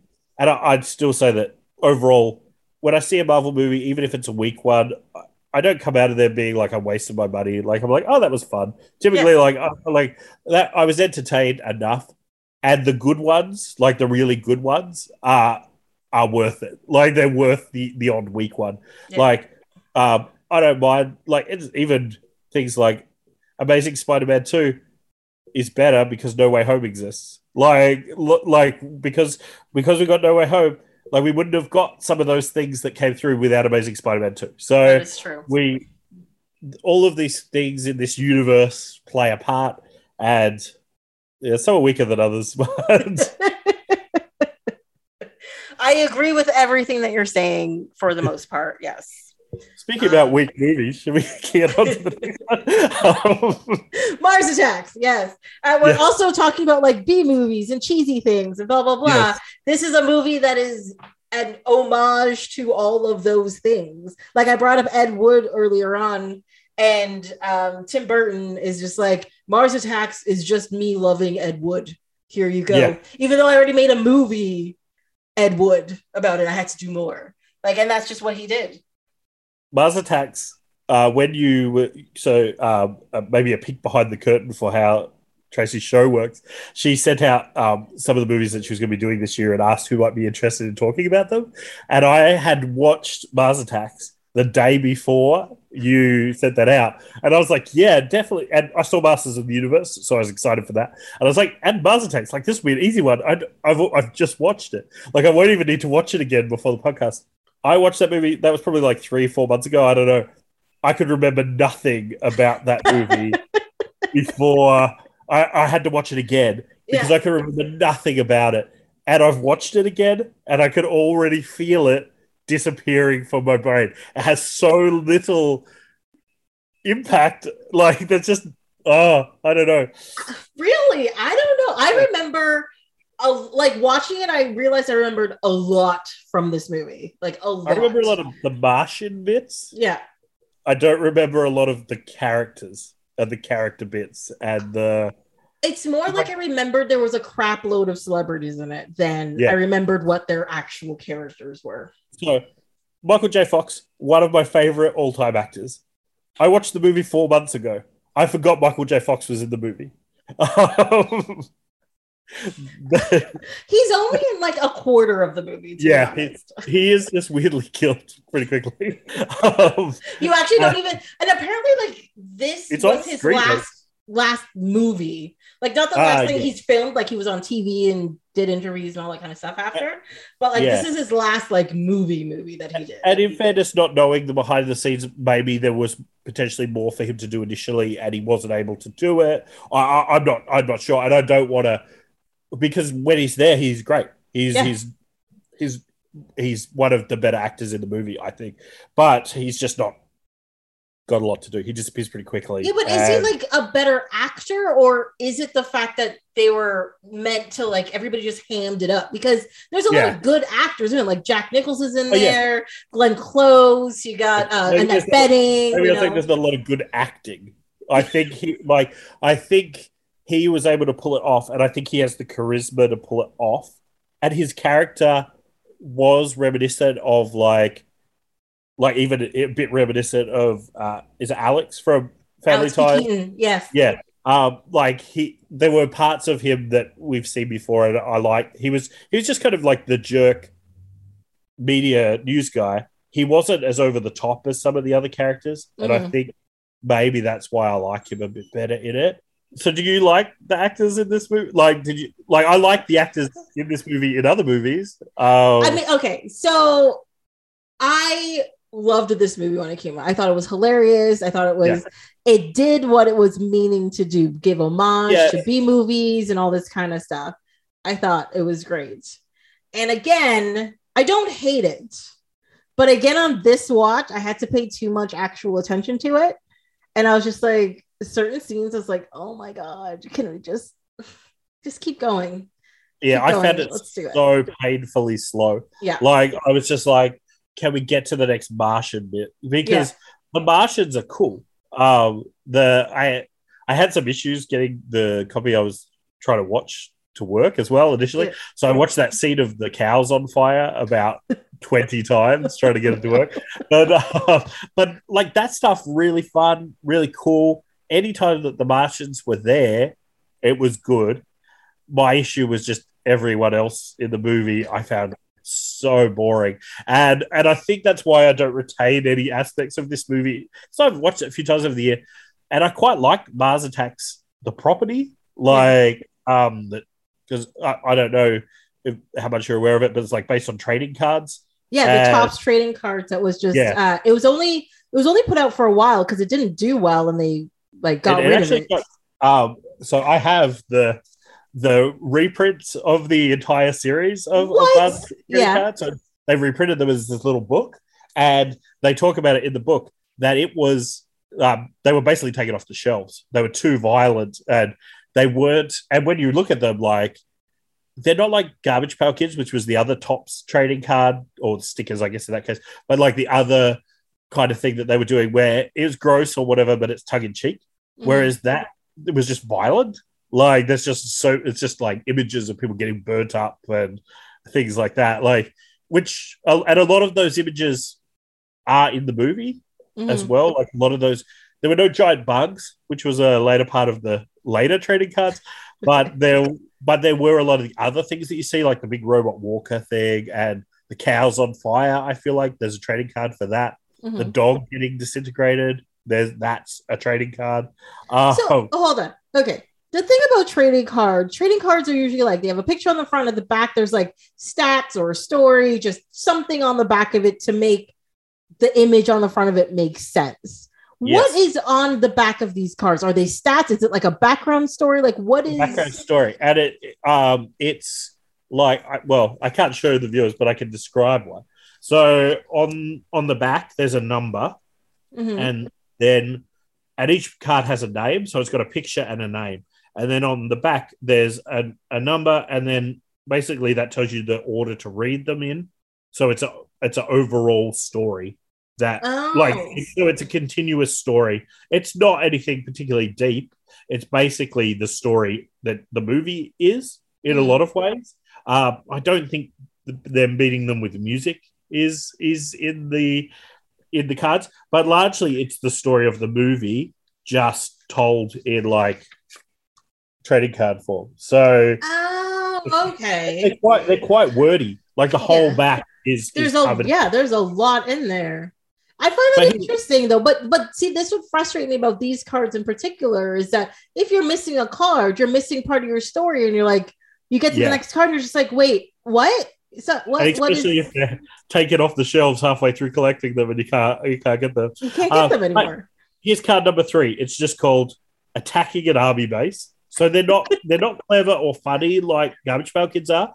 Um, and the picture is literally just a whole bunch of soldiers on fire, Oh. uh, be, and being disintegrated. There's some skeletons. That, like it's just oh like, my god, quite violent. you can see- you can see why it didn't work um, as as a card line, and so it's become quite valuable now because it was one of those card lines that I guess they probably chucked a lot of the a lot of the leftover cards away. Yeah.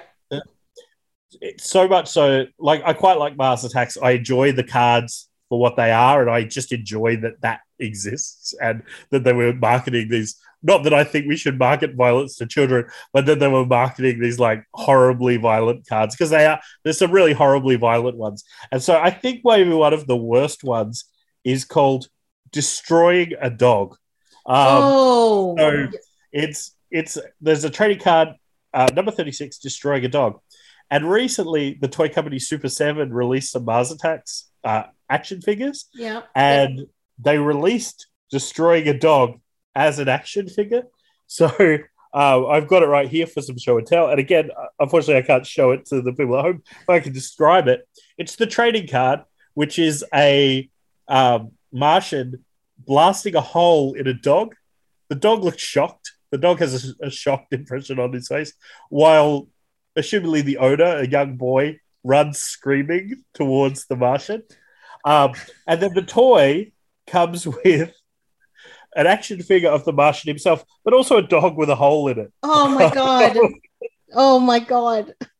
so this was this was what Mars Attacks, I guess, was Yeah. prior to the to the movie. Um, So I just want to say one of my few notes for this movie is they killed the dog because when they bring break into the president's suite, the dog barks and they shoot the dog. I guess it's Yeah. directly from the cards. Like yeah, yeah, it is. It's straight. I think there was straight up an homage to the cards, and I think so many of those those kind of sequences are Mhm. straight from the trading cards. Uh, I'm not. I should. I was planning to have a look back through before we talked. I didn't have time. I was wanted to see if the lady in disguise, that like disguise of the lady, was in there or not, because I don't remember that. That feels to me like maybe that's a Tim Burton type, thing. yeah, that he But- threw in there. Yeah, but overall, like so much of it, after reading the book and looking through the trading cards and then watching the movie, so many of the actual kind of set piece bits are straight from the cards, which I think is really cool. I think in the movie they're far less graphic. Um, they've done it a more cheese, kind of cheesy way. Yeah, I think I think the like if they took it seriously, it could have been very like violent and gross. Way too Um, violent, I think. Yeah, for- but for what it it- was. the the tongue and cheekiness and the B movie quality and the overacting made it fine. Yeah, Yes. like I mean, not like like the part where um they see the brother on TV get vaporized and the Yes. family fully is just like in shock. I was just like, that's Yeah. horrible. Like you don't like the character. They're like he Black deserves it. Yeah, That- he That's the weirdest Jack Black role I've ever seen. Like it's so out of character for him. So out of character. Yeah. It was just like there's a couple of things in there that you're just like, what is going on? So But- most of the time it's like red skeleton, green skeleton. Like that's largely what happens when people get hit. They Yeah. get turned into the skeletons. Um, the one for me was when um, she bites off the guy's thumb and then spits it into the the, The fish, tank. because that was the only time it felt like real violence in, to me in the whole movie. Like every other time, it was like goofy guns and blasters and and fun stuff like that. And then out of the blue, she bites this guy's finger off. Yeah, it was like very visceral and very intense. Yeah. Yeah, Yeah. I looked up who played her, and it's this woman named Lisa Marie.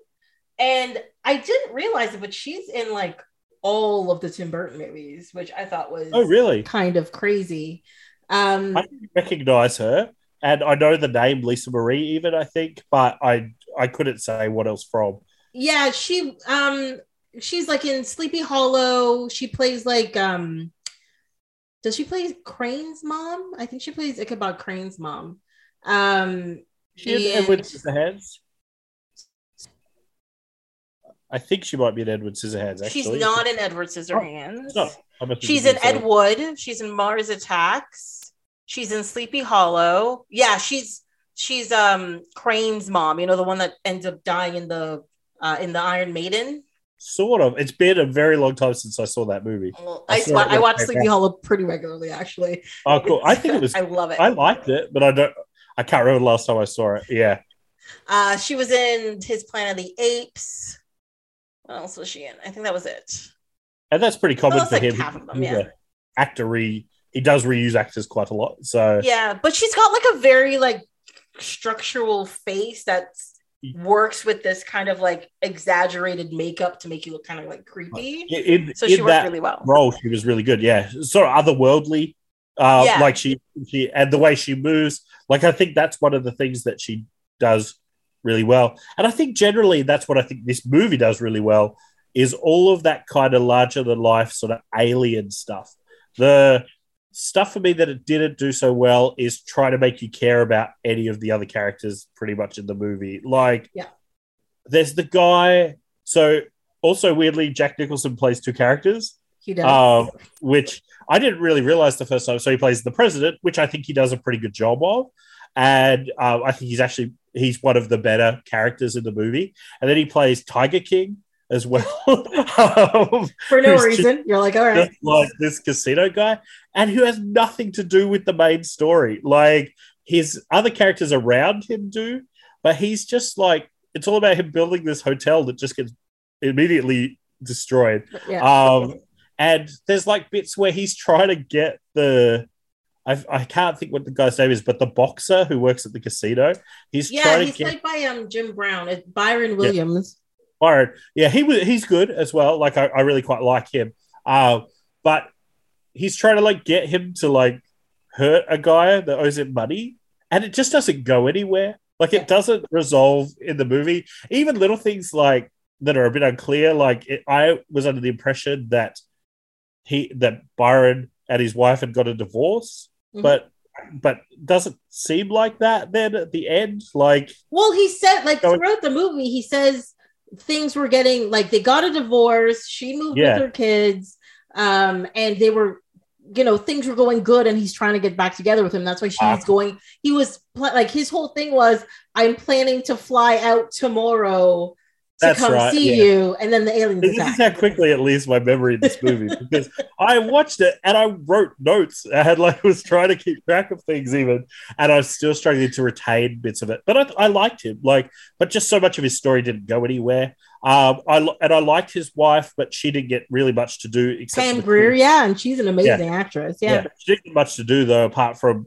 yell at her kids, which in that fun scene when she stops the bus, the bus, like yeah. that was fun scene. And she set up like that her kids like the video games, and then there's the cool stuff later where they're using the guns. Mhm. Like they were, those characters were pretty good. Um, I, I mean, no one's really bad. It's just nothing amounts to anything. I think that's my problem. With but I think that's that's the problem when you have a movie that has so many characters in it, right? yeah. And apparently, like they cut characters. Like it's supposed to be much, many more Characters. Oh, really? Yeah. Um, but That like they they cut down the amount of people that were going to be in there.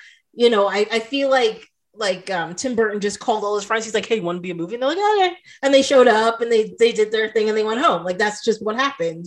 it That's what it has feels like. Yeah. Yeah. Um, Even like Jack Nicholson's Tiger King character, um, he's just like it feels like Jack Nicholson just wanted to do that, and he wanted to put he wanted Jack Nicholson to be the president. He said, "Yeah, if you be the president, you, you can also do this weird guy that you want to do." exactly. um, and because he he amounts to nothing, and like they spend so much time on him, like he comes back multiple times in the movie, and then you've got a character like Tom Jones who actually ends up being kind of an important part of the movie, who's introduced in the last thirty minutes. Yeah, like because I, was watching the movie. I'm like, isn't Tom Jones in this movie? How come Tom Jones hasn't shown up yet? Yeah. Al- Although in my memory, and again, this is how quickly it, seems to lose leave my mind. Tom Jones's music was what killed the aliens. Like, and and I think maybe that would have been better than Yes. what, like, than like what they showed up to kill him, and then all of a sudden, like, oh, and it was done. Yeah. exactly. I think that would have been funnier and incorporated him more into the movie rather it just being than that random old lady's record. Yeah. Um, well, it's it's the it's the the yodeling, right? It's the the residence Yes. of it. Yeah. Yeah, and uh, and even the old lady and her and the boy that works at the donut shop, like their story's kind of quite nice. Mhm. Um, his horrible family, and he's got one nice member of his family that he kind of relates to. Yeah. Um, like even that is nice, but none of it is developed in any way. Like none of it goes anywhere really. None of it. Well, even like Natalie Portman's character, like she's the first daughter or whatever, and then Yeah. you see her running. She gets left behind, and then you don't see her for a long time, and then yeah, it's the end of the movie, and she's presenting she's an the president. award, and you're yeah, like, she's the president now. but how is she the president? This is my question. That's how it works. I guess everyone else got destroyed except for her. Um, but I still don't Yeah. think that's how it works. that's one thing. When this movie came out, I had, I think that was like I had a real crush on Natalie Portman in this movie the first time that I saw it. So I think that was one thing that it had going for it. Um, that to me as a kid, I think maybe part of my problem with it as a kid is I was around this time I was like into things like X Files, and I, I so things like this and Men in Black just didn't land for me. I feel like they weren't taking aliens seriously enough. No, I think no.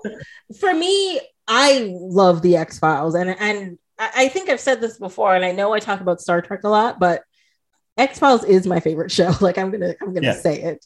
Um, of mine, yeah. yeah, and so like I don't know, like anything supernatural or weird and stuff, as long as it wasn't making fun of something like the X Files, I was still fine with.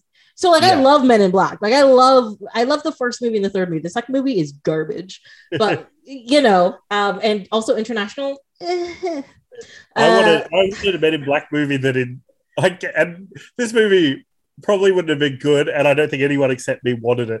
But I wanted like a Men in Black movie that explored the real life phenomenon of the Men in Black and like that urban legend, and and, and so when it was like a comedy kind of thing, it just didn't. And Independence Day, another one where just all to me it felt like they weren't taking that stuff seriously enough, and that was very much a product of being like a teen boy who probably took myself a bit too seriously. yeah. I was like hugely into paranormal stuff. Um, it turned me off some of those movies. But that said, Mars Attacks, while it wasn't one of my favorites, I felt like it knew what it was. It wasn't in that middle ground. It was definitely a silly movie, and I so I I liked that one a bit more. I think than some of those ones around that time. I mean, I think this one is more along the lines of like Plan 9 from outer space than Yeah. Men in Black, you know, like they're not really trying to make fun of it, but they are No. feeding into this like paranoia that aliens are going to try to take over the world. Like that's that's Definitely. just it. I think Um, what I like about it is the same things I like about Gremlins. Like you've got these really nice, cool creatures, and we get to see them in a range of environments doing fun and interesting things. so it's not about the story. It's just like you like creatures and they they're doing stuff. Yeah. I mean, Gremlins, I think, has a decent story too, which which is, I think, where this is where this differs. But what I like about Mars Attacks, like I love, you've got Mars Martians in their undies hanging out in, in yeah, a spaceship. spaceship. Yeah. When they have to put their uniforms on, they're on a conveyor belt, and this thing just sticks their their like uniforms on. Like I love all of that stuff. I mm-hmm. love them blowing up doves. I love them doing weird things and kidnapping people and, and all of that sort of thing. I just didn't really care for much of the character stuff. O- on its own, I think it was okay. Like it wasn't badly done or anything like that. I just don't think it added very much to the movie. But Uh, I it- think I think this movie does the same thing that a lot of um like disaster or alien attack movie does. Like so you set Independence Day, or if you're talking about like um Deep Impact or something, where it picks a bunch of people and it's like this is what's happening in the world before Yeah. disaster happens, right? So it's always like there's always a politician of some sort, Yeah. um, media of some sort, and a bunch of like random individuals around them that sort of connects to them somehow outside of just window. the They're, the thing they're- happening. They're our window into what's happening, right? Like Yeah. they're our, from a range of point of views. This is what's happening. Yeah. But I guess I, those people also then have some sort of effect on the story in the end. I feel like, like Independence Day, um, it's not one of my favorite movies, but like the characters that they choose, they choose a, a guy from the Air Force who then goes on to have some some impact. They choose like the science guy that first discovers it, that goes on to have some impact going forward. Like the president, ha- he's doing, th- he actually is actively doing a bit more to progress the story. And I Mhm. don't feel like anyone much progresses the story except for the donut kid. yeah, there's the donut kid. Well, and there's of course the the president, you know, like because Yeah. he has to like meet the aliens and all that kind of stuff. Um, Yeah. then you have. But what was uh, going to happen happens anyway. That's true. Like, what was like all, happen? of the, all of the things that the and uh, maybe maybe this is a choice and it, maybe it's a uh, a message about the nihilism and, and like there's there's just no point going up against these aliens. We're never going to win. But everything that every human character does, except for Donut Kid and his grandma, largely fails, and and then the things that were going to happen happen anyway Anyways, yeah. yeah i and i guess that's where so then i'm just like well what's the point of so many of these characters? Like and, and especially like some of them are fun and some of them are interesting and some of them it's fun to watch die. Like i'm not saying you shouldn't do that. I just don't think that most of them contribute very much. They don't do much of the heavy lifting of the story of the movie. Yeah, but I think that's why all of them die, though. Like yeah I, I think you know Tom Jones and his his plane of three people. They live and come out in like a desert somewhere. Fine, but we don't spend that much time with with that ending. Um, and then you got the you know, the president's daughter and the kid with his grandma, they get an award for saving Yeah. the day. Um, who else? does- And the, the boxer guy and his wife. That's Yeah. it. Compared to like the the 845 other characters, they all those guys die. And then you're left with like get- a tight eight. True, and and maybe part of it is that some of the deaths I think aren't interesting enough. Like we get what the general guy, who's not really a huge character, but he gets shrunk and then stepped on. Yeah. Like that to me is a far more interesting death. Or we get like um, Sarah Jessica Parker's character whose head gets taken off and put on a dog. Like that stuff is interesting and like. Uh, and even her stuff, like with um, Pierce Brosnan, I think is good, where they're the two heads and they're on the ship. Like that stuff's good because to me it feels, at least it feels like it's if it's not pushing the story forward, it's interesting. Whereas I feel like, like I don't even remember how the president died. Like I remember, like what Oh, did he goes to shake the hand, and the hand comes off and crawls on his back and sticks to his body. Oh, okay. Actually, that one is good. Okay. That to be fair, that one was good. But I feel like some of them, like Michael J. Fox, for example, like he's just killed kind of Yeah. it's a, Unceremoniously off screen, yeah. like like I feel if you're gonna go that way, it should be really over the top and a bit more extreme or a bit more silly or a bit more like final destination type of stuff where you've got where the where the deaths are really elaborate. Whereas I feel like some of them are just a bit underwhelming. And Mhm. and I think a lot of the human character stuff that maybe describes it well for me is just a bit underwhelming in comparison to the really crazy Martian stuff, which is really fun. And I really like that side of the movie. Yeah, I, I guess too. A lot of these characters, you're well, maybe it has to do with the fact that they're all celebrities and people that you recognize. Yes. You don't expect them to die, but to me, you know, you've met the characters, but you have no connection to the characters. So when they die, you're just like, oh, you're dead. I think so. I think that's totally right. None of them, we don't get to know them well enough. Like if Byron had died, I think that would have actually been more impactful because he's one of the only characters whose backstory is in any way explored. Like, um, I, I mean, I missed some of it obviously with the. I was thought his wife had got divorced and that, but even with him, like he's tr- he's talks about he's trying to get things back on track, and he talks about like as much as I think the scene was kind of pointless. He talks about the fact that like he's not gonna be a, a tough man for the like going and breaking people's knees and stuff for the for the guy that runs the casino. Like he's he's this kind of moral man, and then at the end he's he like sacrifices himself to sa- like Essentially. to go and save these guys in a in a fist fight, which is like a really fun scene, like where he's boxing all of the Martians. Like again, like that was really fun, and that would have been a really awesome death. But then he didn't die. Um, which makes no sense because from what Yeah. you see, you know, he doesn't have the music playing Yeah. and he's on the ground. So how did he end up in in Washington in Washington D.C.? Like how did he end up over there all of a sudden? and sudden? it just like he he's one of the people that I think his death did feel a bit better, and then you and then they bring him back, and so you lost that. Like almost it made his character a bit more boring as a result of him surviving to the end, and it made that story with his wife and stuff a bit more pointless as well because it was resolved. Whereas I feel like her them and maybe this is a bit too serious for this movie, but then having to move forward without their dad, who they'd lost, but who was also a hero in this battle against the Martians. Like I think that would have been a bit more interesting and giving her a bit more to do as well. But yeah. because she was just she and she's great, but she doesn't have anything to do in the movie. Like she's just and I think that's and I want to like the movie because I like Mars attacks and I like the idea of Mars attacks, but I think maybe I don't like Mars attacks that much. the movie I don't know. I I think I definitely didn't get as much joy out of it as I have before, but there are definitely scenes in this movie that I still really enjoyed. Yeah, um, I think it's fair. Yeah, me too. Yeah. Like there's uh I know it's real it's such a stupid scene, but you were mentioning the part where such a Sarah Jessica Parker on the her head on the Chihuahua's body. Yeah, And she's talking to Pierce Brosnan's head that's just like hanging there. Um, and they're flirting with each other.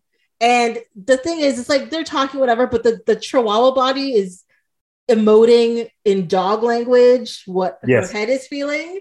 And for some reason, I love that scene where she like her the tail's going and the feet are going and you're like and it doesn't backwards. quite match 100% either like it's not quite fluid enough that it looks 100% good but that actually adds to that the, The comedy scene, of yeah. the yeah no i agree and i think i think that's the thing there are a lot of little vignettes that i enjoy within the movie but i find it a hard watch as a movie like i'd almost rather just go and watch highlights of mars attacks on youtube like Yeah, i think like- i could get much joy from that Yeah, like it's. A, I find it's the kind of movie. Like I think both of these movies are this, where it's you're cleaning or you're cooking or Yes. you're working on a project or something, and it's on in the background.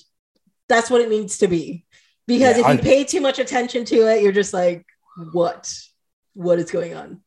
I think that's a perfect description. I don't think I could describe it better. I I can 100% see myself watching it while I'm writing or doing something like that. Yes, yeah. Like and I and I think that's the problem. I think for many years, if I've put Masters of the Universe on, it was I got stuff to do. I need sounds. There you go. And then I Pretty turn. I turn around when Skeletor was like, Whoa, you know, being all mean and stuff, and turn back around like, ah, and you know, keep doing what I was doing. Or like when Mars attacks come on, I was like, oh, I like this part. Turn around, watch it, turn back around, keep doing whatever I was doing. And that is more than enough. Yes. Yeah. Yeah. Uh, actually, we, we didn't talk about this with Masters of the Universe. End credit scene as well. Like after the credits, where did you watch it? Oh, where he comes back out and he starts laughing. Yeah, pops back out. He's got like a smile on his face. I love that bit when I was a kid. I, I mustn't have seen it. I don't think like because we were watching this videotape. I feel like one day we just left the credits playing in the background and we discovered it. And from then on, you always had to watch Masters of the Universe till the end of the Gotta credits. watch all of it. Yeah. Like it's Yeah. not like now where you're used to be like, no, there has to be an end credit sequence. You got to check it out. Yeah. This is back in the day. Credits start, turn off. That was automatic. Like that was just it. If Yeah. I see an action film now at the cinema, I'm googling in the credits, is there an end credit scene before I leave? So, I do it too. And it doesn't matter what it is. Yeah. It, it doesn't matter what it is at all, whether it's Marvel or DC or just some random dude beating up some other dude. Gotta look it up just in Yeah. case because you don't want to miss any of it. if it's Marvel, I'm staying regardless because I know it. I I just know it'll be there at this Yeah. point. But any other movie like Batman or whatever, uh, at the end of it, uh, just got to double check. Now I'm good. I can leave before the end of the credits. I still can't believe people like credits start, they get up and walk out. I'm like, how do you Yeah. not know this now? It's Yeah, been like especially 12 Marvel years. What is what is wrong with you? Yeah, it's especially all people that will watch the mid credits scene, so they kind of savvy, but then they leave before the end credits one. It's like you know there's going to be another one, right? Like, are they living life having never like seen Thanos go and pick up a gauntlet, or having never seen Nick Fury come and meet Tony Stark? Like, do they not know that these things happened in the background? The worst part is is that on Netflix, how they do it is that yes, they, Like- they they they cut it so that it's it's like they're beside each other so you don't have to sit through all of the credits to get like the end credit sequence and when i found that out i was just like wait what this is crazy you can't do this oh, on Disney Plus, you can always pick like an episode of Ms. Marvel or something that will have an end credit scene because it doesn't shrink after the there's like the first credits and then there's the main credits. Yeah. And if it doesn't shrink after the after the first credits, there's going to be something hidden there. well that's what i like with all of the marvel tv shows i scan the credits to see if i have to sit and wait for it or not and then if i'm like scan scan scan nothing okay turn off yeah yes yeah. Yeah, I'm the same. I mean, I'm I'm happy for all the creators. I'm I'm good that you make us watch your names go by and stuff, but I've already spent two and a half hours with you. I gotta go. I need to go. So- there's a guy in uh, one of the toy communities online that I'm a part of that worked on Thor, Rag- uh, sorry, Thor: Love and Thunder. Okay. And so I was like, cool, I'm gonna try to see his name. There's so many names you can't even see them, even if you wanted to. So you you may be watching the credit, but you can't absorb any of it because Yeah. there's there's like four billion names there. Well, one thing me and my friends started doing during the credits was so, especially when you get to like the CGI people and all that kind of stuff, and like locations people and things, it's just little literal walls of names, right? Yes, and that's what he was in. And it was so frustrating. But the thing that we noticed is that some of them were alphabetical order by people's first names. Some of them are Ah. alphabetical order by people's last names, and I'm like, you guys need to pick one. This is not acceptable. Also, so they're not all the same within the same credits. no. Oh, that's yeah, that's that makes me want to vomit. and then some of them were were uh, like it's probably obvious that like because so it's you know marvel puts it out but then you have like a vfx company who does this and a Yeah. different company does this and blah blah blah so they probably just sending them names and just Yes. dropping them in there however they did it because even some of them weren't in any kind of order i guess maybe they were like hierarchy order or something Uh, But- you, you, you're probably right. Like they Yeah. just copy and paste them from the email And straight like- into the credits. Uh, they're like look yeah. this is what you sent me this is what we put in get over it Yeah. and we changed the font 'Cause it's always really interesting because like every Marvel movie talks about like credits Screen Australia, even though very few of them are like filmed here or anything, because it's the same thing. Like some visual effects house here worked on them in some capacity. Same thing with Oh. Canada. Yeah, Ontario Creates is on every single one of them because Yeah. some F- VFX place in Toronto and in Vancouver worked on something. You're like, I mean, right. Thor actually was filmed in Australia. Um, it's like one of the only ones, but um, yeah, um, yeah. I guess Mars Attacks. Don't think that had an end credit scene though. I I I turned it off. I, I did not check. as, as soon as the credits started, I was like, okay, I've watched this twice in four months now, and I'm um, You're like, um, that's more than enough. I'm good. Yeah. I'm gonna go. I'm going to go and just immediately start forgetting this movie again. and, uh, I had no, I had fun with it, and I, I I watched it like in an hour and a half break while my son was having a nap, kind of thing. So it wasn't like it wasn't the ideal movie experience, and I'll acknowledge that too, because I think I was like watching it down the other end of the house, so I don't wake him up on the smaller TV. I didn't have popcorn. It wasn't like. Which I think is what you kind of need for this movie, and maybe a few drinks. I think Yeah. some of the watching it with friends. I think all of those things would make that movie a better experience. Um, even it's perfect because you can chat over the boring bits and then just Exactly. watch the fun bits. So I think it like I it's to me it's not a terrible movie. It's a movie that I almost want to enjoy more than maybe I actually do enjoy it. Uh, it's almost the opposite of Master of the Universe, which I enjoy in spite of it. Uh, Mars Attacks I want to enjoy because I like the property and I like the I like the idea of it and I like the premise of it and I like that they made this B movie with but while also spending quite a bit of money on special effects and yeah, like like like the director and the actors that are in there, you you expect, you know, and like the production quality is really nice. I like the Yeah. fact that they kept all of the color.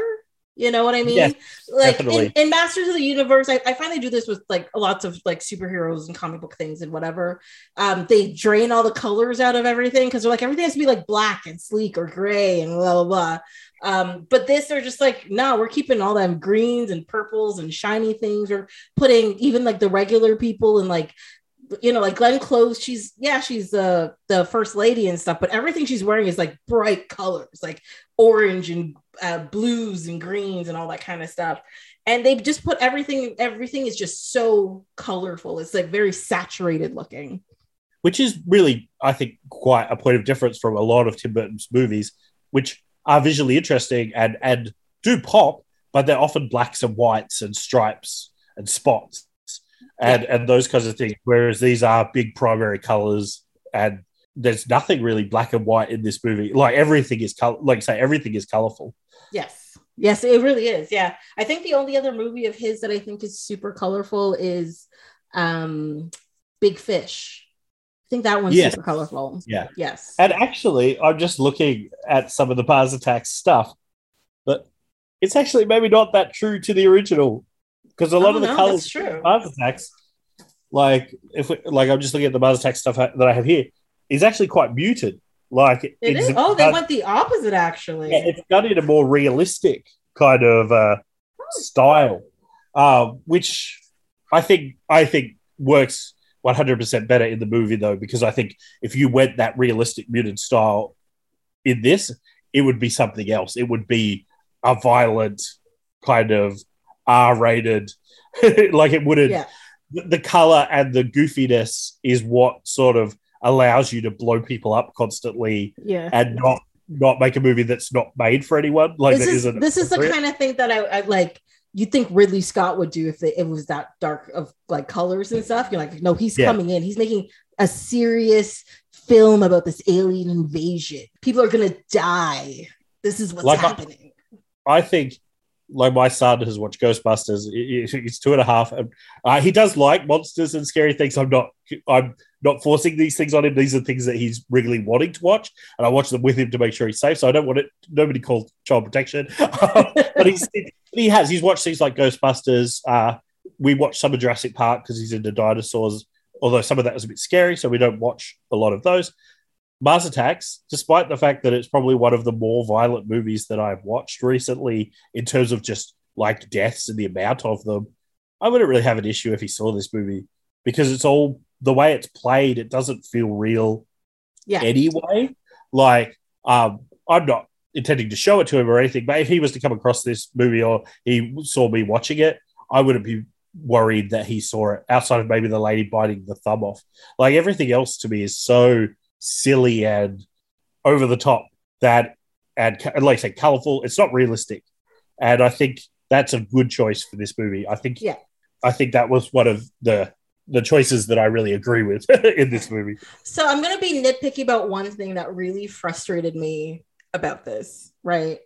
Which was the scientist guy who's not Pierce Brosnan, the other dude who came up with like the translator machine Ah, yes. or whatever. He's It's- like a European country or something. He's got like an accent. Something. Yeah. I don't I wasn't paying that much attention to him. Um, but because as soon as the translator came out, my question is how did they come up with translations for? it? Because usually what happens is you hear a sample of a language then you understand certain words so like you you figure out how to interpret certain words or tell a person like you know this word means this thing. And like you you you tell it to each other. So then you can start extrapolating sounds meaning certain sounds and stuff. And then you work out you know translating the language together. That's usually how it works right? Whereas this guy was like aliens come one message comes across this thing. You have no idea what he says. And they're like oh we have a translation machine. And i was like what? I mean i know I- I know Arrival hadn't come out yet and stuff, but come on. Yeah. Come I on. actually don't think you're being that nitpicky with this, and I actually totally agree. I think the problem with it is is there's a few things. So one, he clearly hasn't translated anything because the machine's doing the work because he can adjust the machine and it changes the translations. So it's not like he's he, he definitely hasn't done what you've described, which is to like analyze their language. Um, it seems to be a magic machine that just works. And I think that works in a B movie type situation, maybe normally, but I don't think it works here because they actually play the world that these people live in pretty straight. Like, there's no, I can't think of any other examples from this movie where the world itself is fantastic or unbelievable. Only the Martians are fantastic and unbelievable. The humans are silly and over the top, but everything that they do are things that people could do. Like they Yes. fly planes, they use guns that exist, they all the things that the humans do and try make sense and are realistic. And then you've got a guy with a magic translation machine. Yeah. And and that and maybe that's why I picked up on it like so Yeah. readily because I was just like, this doesn't make any sense. It doesn't So I think Fit it's a fair criticism. I, I think I think that's a pretty fair criticism because I don't like it doesn't fit the world that they built. It's one of, maybe one of the only things that I can think of that really doesn't feel like it fits within that universe, and it just seems to be a means to an end. Like it's just like we need to we need to translate them, although they don't because they never translate them properly anyway, and there's no reason that like they couldn't have done it another way. Like they couldn't have Well- done it visually or like or something, yes. Well, and, Yeah. and this is the problem because even if the thing doesn't translate correctly, where is it getting whatever words is coming out of Exactly. it from, right? Because yeah, it's you know, like there's a whole joke later in the movie where the alien is like killing people and he's walking around with the translation machine. He's like, "We come in peace, don't run," and you're just like, "Wait, how is it?" Yeah. Actually, coming up with these words that it's saying in general. it's like it's like he built a machine that when birds sing, words come out of it, and those words actually are what the birds are trying to communicate. But there's no way to do that unless you like analyze birds for like years and years and exactly. try and actually think about like what they're communicating. And yeah, no, I and I think it really stands out. And it's just yeah, it's a weird choice. And I feel like they could have done differently. Like they already are doing the signs with like the hand circles. Like they're already going in that other way, which I think is more interesting and actually more likely to kind of sell the idea that the dove was a miscommunication. Like if you don't have the the translations, I think actually maybe it makes the story better in some Yeah. ways, a bit more interesting. The the only time that I think the translation machine makes itself worthwhile is when all of the aliens are like killing people and they're going, "We come in peace, we come in peace, we come in peace," and they're just like murdering people. I think that's the only time that the translation machine is is reasonable. And maybe the Martians could have had a translation machine, and I think that would have been totally okay. yes. Like I would have accepted that because Yeah. everything else they do is fantastic anyway. Everything they have is fantastic, Mhm. so it doesn't it doesn't matter. Um, yeah, they could come up with whatever they wanted to. It does yeah, most we would buy ridiculous that. thing. We would have bought it. Yes. and then you could still have the "We come in peace" joke. Like you could have still done all of the things that you did, but it would have made more sense. Yeah, Yeah, I get I, that. I think it's a I think it's a nit that was ready to be picked. I think. It Uh, that was the one thing that I spent like so much time just thinking about. And then, of course, it came up to uh, like, you know, translations and like Star Trek and stuff. Because the thing about like the Star Trek translation that always drives me crazy is that you'll have somebody saying like just a regular phrase, like you'll have like a Klingon something, and you'll be like, get away from me, you stupid Patak. And you're like, Patak is a Klingon word. How come it didn't just translate, you know, you piece of shit? Like, how come it didn't translate that part? Yeah.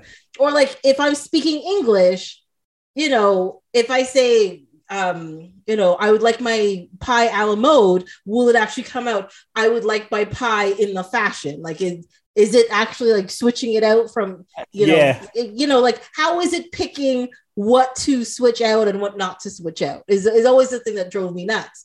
Farscape, they translated everything except for swears. they always there were there was a lot of fracks and uh, I'm trying those kinds of things. And I mean, I guess that's an easy. It's a thing where you suspend the disbelief because you're like they're going to have swearing in a TV show that they probably otherwise wouldn't be allowed to have swearing in. Yeah. But um, but yeah, there, I think there are a lot of problems with that idea of translations, i especially when you don't have rules. Like you don't you don't have specific rules, and I think that's like where something like Arrival was really interesting, is because like we actually saw what maybe this might. Well, at least it felt like I don't know how accurate some of those things are, but it felt like to me what that would really look like. Yeah, like, Like, it's not a, it's not an easy process to translate something completely new. Like like most what is it the the Tower of Bab- Babel or whatever is the Yeah. the the is the thing that helped people translate things when they started like culture started to meet each other. Was that what Yes. it was? Right? I think so. I, I think so. I'm not 100 percent sure. The reason I think it's And the- right is And the Rosetta Babel- Stone is the Because thing. Babel fish or Babel, Babel, like the Tower of Babel or Babel, Babel fish is what they used to translate in um, Hitchhiker's Guide to the Galaxy. Galaxy, yes. So I, I think that's was- probably right. oh, was the Tower of Babel where all of the cultures got together and they used the Rosetta Stone to because like the Rosetta Stone was like the key to the languages. Like I, you know I'm what? gonna, I'm gonna assume that you're far more educated on this than me. Now, now I got something else to look I'm up. say. Yes, you're 100 percent right. no, but I'm sure it must be related to language because we had the Babel fish in um, in Hitchhiker's Guide to the Galaxy, job. which seems like that hasn't come from nowhere. And now I'm even when I'm saying it and not even sure that I'm pronouncing it right. But we use the term Babel to kind of explain language that we don't understand, like with kids. Uh, Yeah. Like they're babbling. Um, so I'm thinking that it's related to language.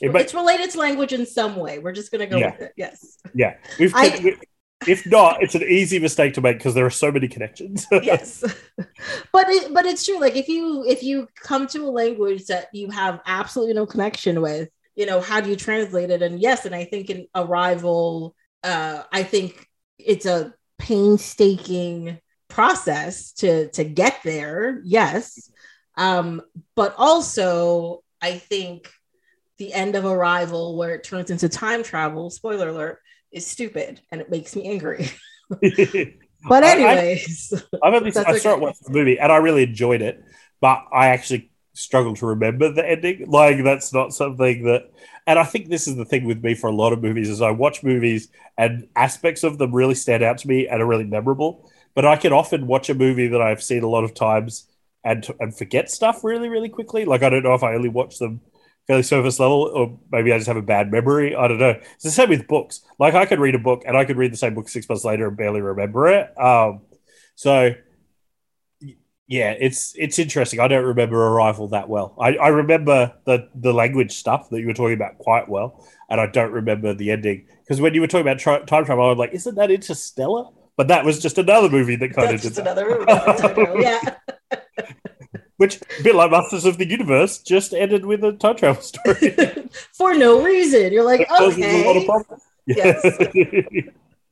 But isn't Interstellar more about traveling through a wormhole than time travel? Yeah, no, Interstellar time travel and time, I think, is actually pretty key to that movie. It's yes. not, it's not a thrown in thing in the last five minutes, which is good. Which is yeah. good. I, and I think but, even like there are certain ones that do it where it's like oh, more like an implant that you get, and it's like there's a library of languages that are included in that implant because it's like like Guardians of the Galaxy. So like they they can understand each other, but they can't understand Groot. Uh, like only people that speak Groot's language can understand Groot because his language isn't in that kind of um, database of languages that they mm-hmm. have. So I, I like that as an idea, so that there are like common languages could be in some sort of computer, and so we could use that like if if we say on Earth maybe a similar kind of thing like we, maybe we've got Mandarin and we've got English and we've got Italian and we know those languages really well, and someone's like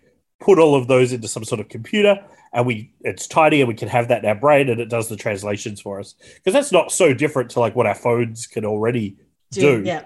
And I think that's really cool. And then there are some like lesser known languages, like so maybe there's I don't know some indigenous dialects and things like that, which are maybe more relative to like a Groot's language that aren't well known and they aren't included in that kind of database of languages. And so I think if you do something like that, like I think that one kind of works. It has its own sort of rules that work and kind of make sense within. Mm-hmm. the universe. But yeah, translation's a tricky it's a tricky thing to do well.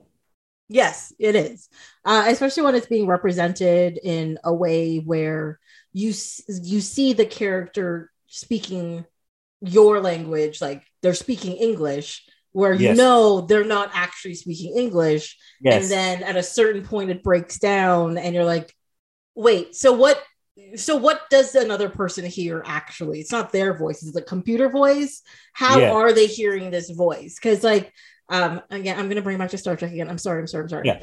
But That's there was a episode of Discovery, which don't watch Discovery, it's fine. But the first season had some interesting things in it, and there's a scene where was it first season or second season? Uh, but the Universal Translator shut down on their bridge. Like it shut down. Yeah, and then cool. everybody started yeah, and everybody started talking, and like one person was speaking French, and one person was speaking some alien language, another person was speaking some alien language, and Japanese and French, and whatever. Everybody speaking something different, and they couldn't understand each other. And the only person who had ever studied languages, because he came from a place where you didn't have a universal translator, uh, was Saru, and then he just started speaking in different languages to people so they can figure things out, but nobody could understand each other. But then I was thinking to myself, so if the universal translator breaks down, I always thought it was something like a com badge or whatever, but apparently it's not. It's like but like what what are the people actually hearing when somebody's talking to them? Yeah. Right. So are they hearing like a computer voice? Is is the yeah the computer modulating my voice into the different language like yeah That's you know how point. is that yeah. working exactly um like i, I thought it was like explained it in a really good way with having it break down that they all talk different languages and i was like yeah that totally makes sense and then you start talking about the next bit you're like and i'm like oh no there is more to it than that yeah yeah. yeah. yeah. So and also like where is the sound coming from? Like you know, like there's definitely scenes where two people are in one corner talking and two people are in another corner talking. and Somebody's can't yelling at like, but who is like, where is the sound each person is hearing coming from? Is Like, telepathic almost? Is Yeah. It like, uh, yeah. yeah. So And it's there's a lot of like questions as to how that actually works.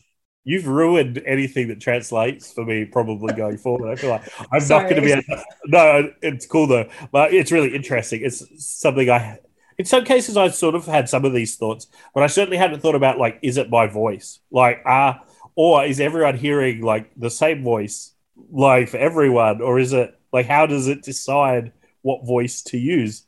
Because because all of a sudden, like, if you're thinking like like, I would say Guardians of the Galaxy because it's one that I'm kind of a bit more familiar with.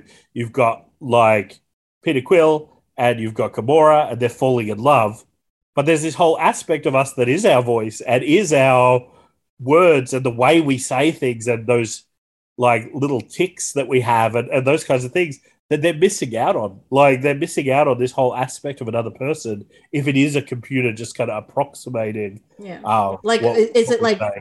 calling like a company and you're hearing like the automated thing, you know, Yeah. please say yes if you'd like to talk to an operator. Like if that's what you're hearing all the time, that's is it my Samsung phone that's just kind of I point it at the thing and it's and it just kind of blurrily changes it into words? Like, is is that kind of what's happening? Yeah, that's that's cool and even a little bit sad. Like when you start thinking about that, because it would be like if you only had a relationship with someone on Google Translate. Mhm. Like you'd miss so much nuance about that other person, and you'd miss so much. Like, yeah, because I So- think like their your voice is a part of who you are, right? And Yeah.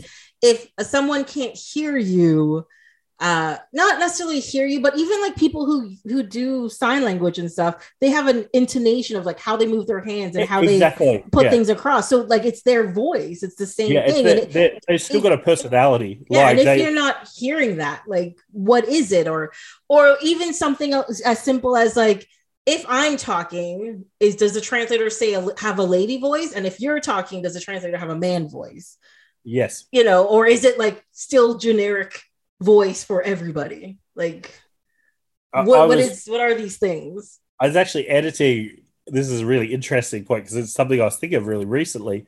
I was editing. Um, so actually, me and my friend, I've enjoyed being on your podcast so much that we're actually in the process of putting something together. Um, very, still very early days on it, and uh, but one of the things I was doing was editing the podcast, right? And there are certain things that I've noticed from both of us that we repeat a lot, certain words that we repeat a lot, and I'm like, do I remove those, or does that take too much of our character? Like, does that take too much personality away from us? And it got to the point that I went through because the software I'm using, I can actually find all of the times, for example, that um, Nick, who I'm doing the podcast with, he he will say you know quite a lot, and I can actually go through and just search for all the times he said you know in the podcast, and I can delete them. Like Yeah. I can do that, and and there are a lot of there are a lot of them. But then I'm like, am I taking away too much of his personality if I do that? Um, and so what? And I'm not sure I'm 100 percent even happy with where I've landed on it as a rule of thumb at the moment. But I'm taking it on a case by case basis where if there's a whole area where there's a lot of them, I might cut them down a little bit because I think that can be distracting to what we're actually saying. Um, but there are other times where I'm like leaving them because I feel like no, that's actually a part of the way that that we're emoting. Similarly for me, I'll regularly repeat words, and I didn't realize that I did this until I started editing the the thing that I repeat words quite a bit. And then I'm like, well, I can repeat, I can delete all the repeated words. But there are some times when I'm repeating words to actually give a bit more. It's it's me repeating words is showing that I'm thinking about what I'm saying. And so when I remove them, yes, maybe it makes the dialogue pacier, but also maybe does it look like I'm not putting as much thought into the things that I say. And it's it's very interesting. And I think you've with the idea of translating people automatically, you are going to lose all of that stuff. You are Yeah. going to lose because it's going to be editing us on the fly, whether it means to or not, to make us the most understandable that we could be. That's quite sad. yeah, no, I agree with you because uh, that is something I have to do on a very regular basis. Because uh, yeah. for some reason, I say to be honest on a reg- uh, very often. I don't. I, I am not 100% sure why, but I, very regularly I say to be honest, blah blah blah blah blah blah blah and I have to cut them. I like I just say it too often, and I I cut them out on a case by case basis. Like as I'm listening yeah. and going through, this one's not necessary. This one's out. This I can pull. Yeah. No, this one should stay in because you know it's very it's it's very necessary for me to be like this is my opinion. You know, like yes, not just like a general thing and blah blah blah. Yeah. Because sometimes you're just talking about something, and that's just a we have, and I hadn't realized it. And I, like I've edited film before, but I feel like film is more um, deliberate than a podcast well, it's, is. It's um, scripted. Um, it's, like, do you yeah, mean scripted? Yeah, but not even scripted. Like, so we had a YouTube show that we were doing, did lots of improvisation, but we it was very focused on getting to a place. Mm. Whereas I feel like with at least with the podcast, like your podcast, um, with what we're doing that we've kind of got a couple of different things going on. We actually do have a little bit of scripted stuff in our podcast, but uh, it's it is a bit more of a, it's more of like a real conversation that you're capturing. Uh, I think, and when you're capturing a real conversation, we have these things that I think make us feel a bit more comfortable as yeah. speakers, and that we do to feel space, and that we do that you don't need to we don't tend to do as much on film, I don't think, because we're not actually capturing a conversation very often on, on film unless it's an interview. Um, it just feels like, yeah, it's it's quite it's something I found quite because I've even ed- edited interviews on it on for people's films and stuff, and never really come across it. But in a po- in podcast format, it was like the first thing that I noticed as but, I was editing. But also, like, yeah. the thing is, when you have something visual there, there's another one. The thing is, it's one yes. I say all the time.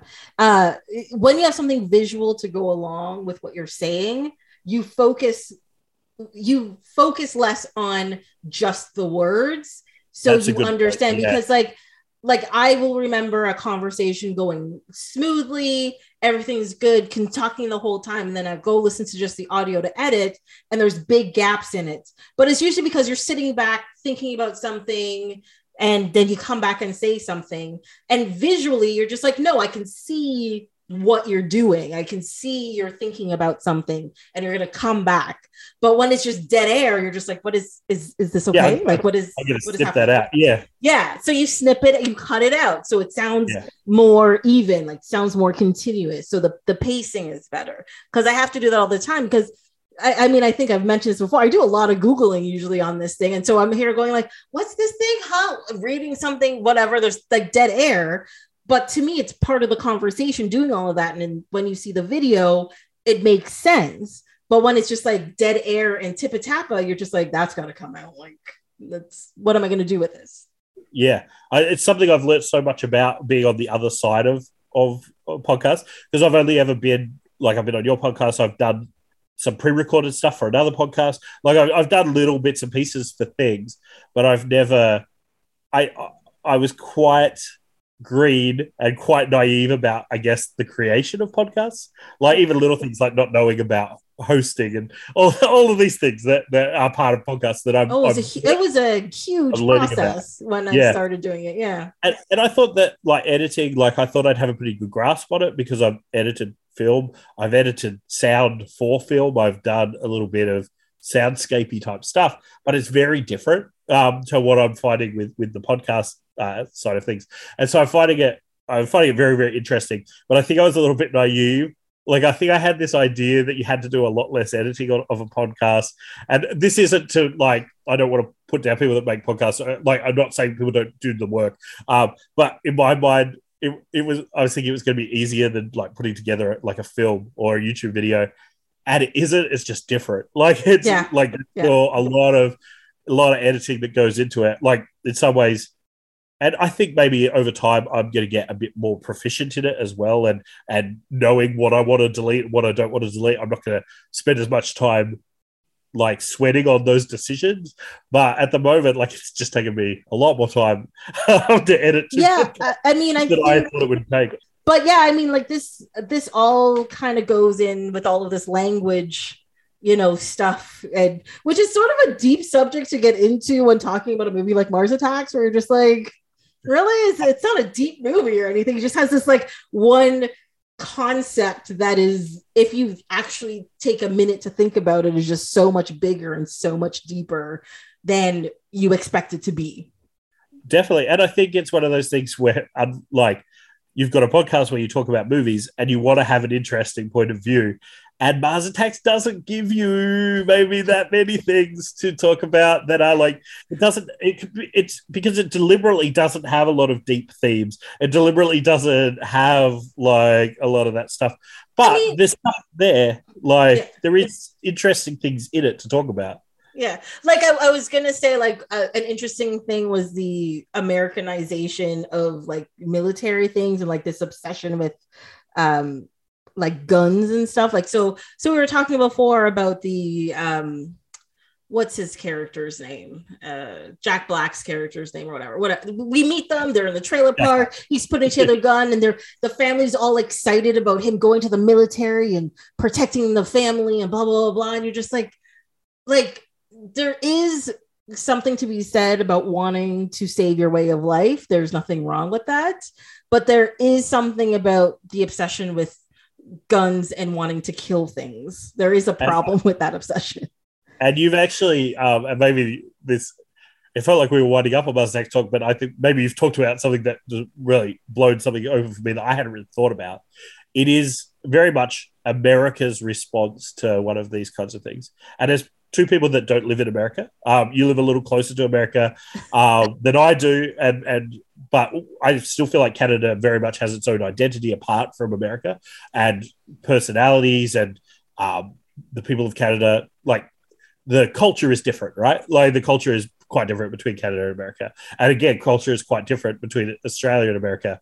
To me, it feels very much like, and it's it's satire, like it's not realistically looking at America, but it's what very much an American point of view on what would happen in an invasion.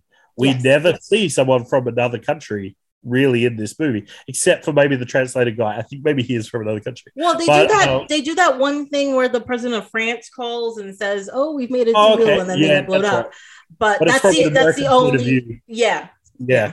Uh, like it's an American's point of view of France. Uh, like, like we didn't see, we didn't see uh, them attacking Paris. We don't see them because a lot of invasion movies, like if aliens invade Australia, they're probably gonna destroy the Sydney Opera House. Like that's what we've learned as Australians. Um, and if if aliens attack Canada, they're probably destroying CN Tower. Like there are certain things that you regularly see, like in these things, and I don't. Maybe it was part of that cutting back on having too many characters and some of those things. We never see, and which is weird for an invasion movie. We never see how it impacts the rest of the world. We only no, we see, don't. Not at the end. No. um, Yeah. which is interesting and is, I guessing, a choice. Like at some point they made I that mean, decision. it's it's an American, you know, alien invasion movie. It's going to be America centric. Like it happens in look at Independence Day. Like why is it centered around the American government? You know, like we see we like they show shots of the alien ships all over the world, Yes, but we focus on the American government because and you have to give an Independence Day speech and it's Independence Day. Yes. Remember that because the Americans, America, you know, like it's I think that's the key thing, though. We don't even get that. Like, we don't even get the UFOs flying over England or anything in Mars Attacks. I don't That's think. we? Like, no, we, only- we only get that one scene in France. That's that's Yeah. it. Yeah. Yeah, and and like, yeah, it's. I think that's just interesting. Like, I think that was something I hadn't really noticed until you were talking about um, the American aspect of it, and it's the obsession with guns and some of that. Just the fact that military responses, like, even when they're like, we're going to have a peaceful meeting with these guys, there are tanks there. Like, there, are, like, Yeah. there, it isn't like they're still they're still setting a show of force even if they're going to try and be peaceful. Yeah, Um, but uh, that goes, but that goes back a long way. I mean, like you have, Yeah. um, like Close Encounters of the Third Kind is the same way. It's all oh, American 100%. centric. Yes. You have, uh, like we mentioned, Independence Day already, War of the Worlds, which goes even further back, America centric as well. Um, like, I mean, they have things where, like, on the radio, somebody talks about something happening somewhere else, but that's about Yes. it. But everything is America centric. And that's because the movie's made in America and you want America Yeah, to be cool. yeah. I don't, I don't know, but you Yeah, know, I it's. I feel like maybe I don't know. I just feel like in this one, maybe he has made, and I don't know necessarily the reasons for it. It, it does feel like there is a they are satirizing America to an extent and that that culture, and so they've deliberately said to have made the choice not to show the rest of the world, like because to me that's just part of an invasion movie that you show, even if it's not important to the story, you show the scale of the invasion by showing some of those other places and they haven't done that, which I think is really interesting. Like it reminds me of, uh, to get totally off topic, uh, a movie that I really like, um, Signs, and Oh, yes. Sign- Signs. Which was ruined in the, the last five minutes of that movie, ruined the Yeah. rest of it. Oh, I mean, yes. that's a that's a bigger conversation. I, I, I really like Signs, and, and I won't have anyone talk badly about it. it's like I think there are real criticisms of Signs, but I I love Signs. But mainly, what I think is so works so well about that movie is it is that American point of view, but it's actually that family's point of view, and so you never see anything. It's exactly like you say. We hear radio stuff about other countries, but we only ever see what those people see. And and I think that that really narrow version of an invasion movie is really interesting, and it's it feels really real and, and a bit scarier um, because it's like that could be any one of us, and and it's that real grassroots version of an invasion Well, movie. it's This it's because it's it's Like- from the point of view of like the regular person who has no control, Exactly. right? Yeah, So it does feel scary because it does feel like, what if this happens to me? and we don't know thing. everything. Like, we don't see the point of view of the aliens. We don't see what the president's thinking of. So in that movie, so much of it is unknown. So much of it is happening. We can't control it. Like we're totally out of control of it, like you said. And Mars Attacks is the opposite of that. Like we see every aspect of the invasion. Like we see we see it from the aliens' point of view. Like even Independence Day, we don't see a lot of stuff of the aliens in their ships. We we see like a little bit, but we don't see very much. So it's weird to me. It's a weird choice, I guess, that we see so much of that, but we don't see any aspect of the rest of the world. Um, it- apart from that one very short moment in, in France to say, yes, there are Mar- Martians in other parts of the world, Yeah. but we don't see. And I think, I don't know, maybe that is, I think that does just maybe the scale of it feels a bit smaller as a result. I like, Again, I think it's it's directly from Plan Nine uh, from outer space. Yeah. It's the it's the same thing except minus the vampire and zombie for some reason. Um, Yeah. But it's it's the same thing. Like it's it's aliens. They come to the U.S. and it's it's U.S. people doing U.S. things Yeah. in that. And I think you know if you want to play homage to a director that you think is it's not that he thinks he's underrated. He just like loves what he did, you know, in some Yes. way. Just there's nothing wrong with liking bad movies, but sometimes oh, no, it's more about the Yeah. inspiration of the person. I think I think we both you know. probably like a lot of bad movies. Oh, yes. and Um, and yeah, so I think he was just bringing a new version of Plan Nine to life, Yeah. essentially. yeah, no, and I think I think that that's a really fair look at it. And it's not even like it's not even really a criticism. It's just something that I hadn't noticed, I guess, until we were talking about it. And it just to me feels quite weird in an invasion movie not to have some of those um like them crashing into the Eiffel Tower, them like because they they have the Washington Monument. Is that what it's called? The big Yes. point, pretty white thing. Uh, like Obelisk. Yes, they have that, like, and that they do a really cool thing with that, and that's like a really iconic um, place, and they just kind of, yeah, I, I, I like that. I'm just, and maybe it's a maybe it's a smart choice not to include some of those things we've seen a thousand times of aliens flying past the Eiffel Tower. If if we're not going to spend any time there, or like um, in the, like put past a pyramid or something, you know. Yes. Just for fun. Yeah. like maybe it's it's maybe that's a that's a fair choice. I just feel like maybe it misses out on some of the opportunities to have some fun Martian stuff Yeah. at some of those other iconic places. And maybe that's just because so much of what I like in this movie is the Martians and the things that they do. It's it's about like if I was going to make a Mars Attacks movie, I wouldn't worry too much about the story. I'd worry about like what's the best way to put these people, these guys, in as many interesting environments and locations as possible Possible, yeah. that we can explore. Um, I Yeah. think that like how are they going to interact and interpret these spaces, right? Yeah. Yeah. Let's see Martians in the Amazon. Let's see Martians like like all of that stuff could be really fun. Let's like what what happens when the UFO crashes into the Great Wall of China and like all of these kind of I feel like that's what Mars Attacks could be.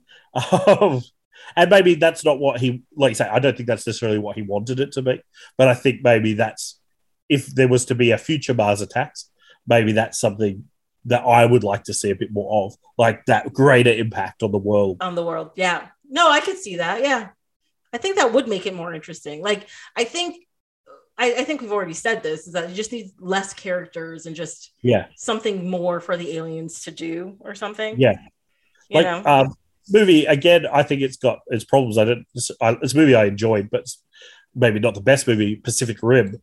Um, but we see them in like all these different locations, and even though some of those locations are only like they're almost cameos, it's cool to see like worldwide what kind of happened with these robots and the invasion, and that we have a international group working together.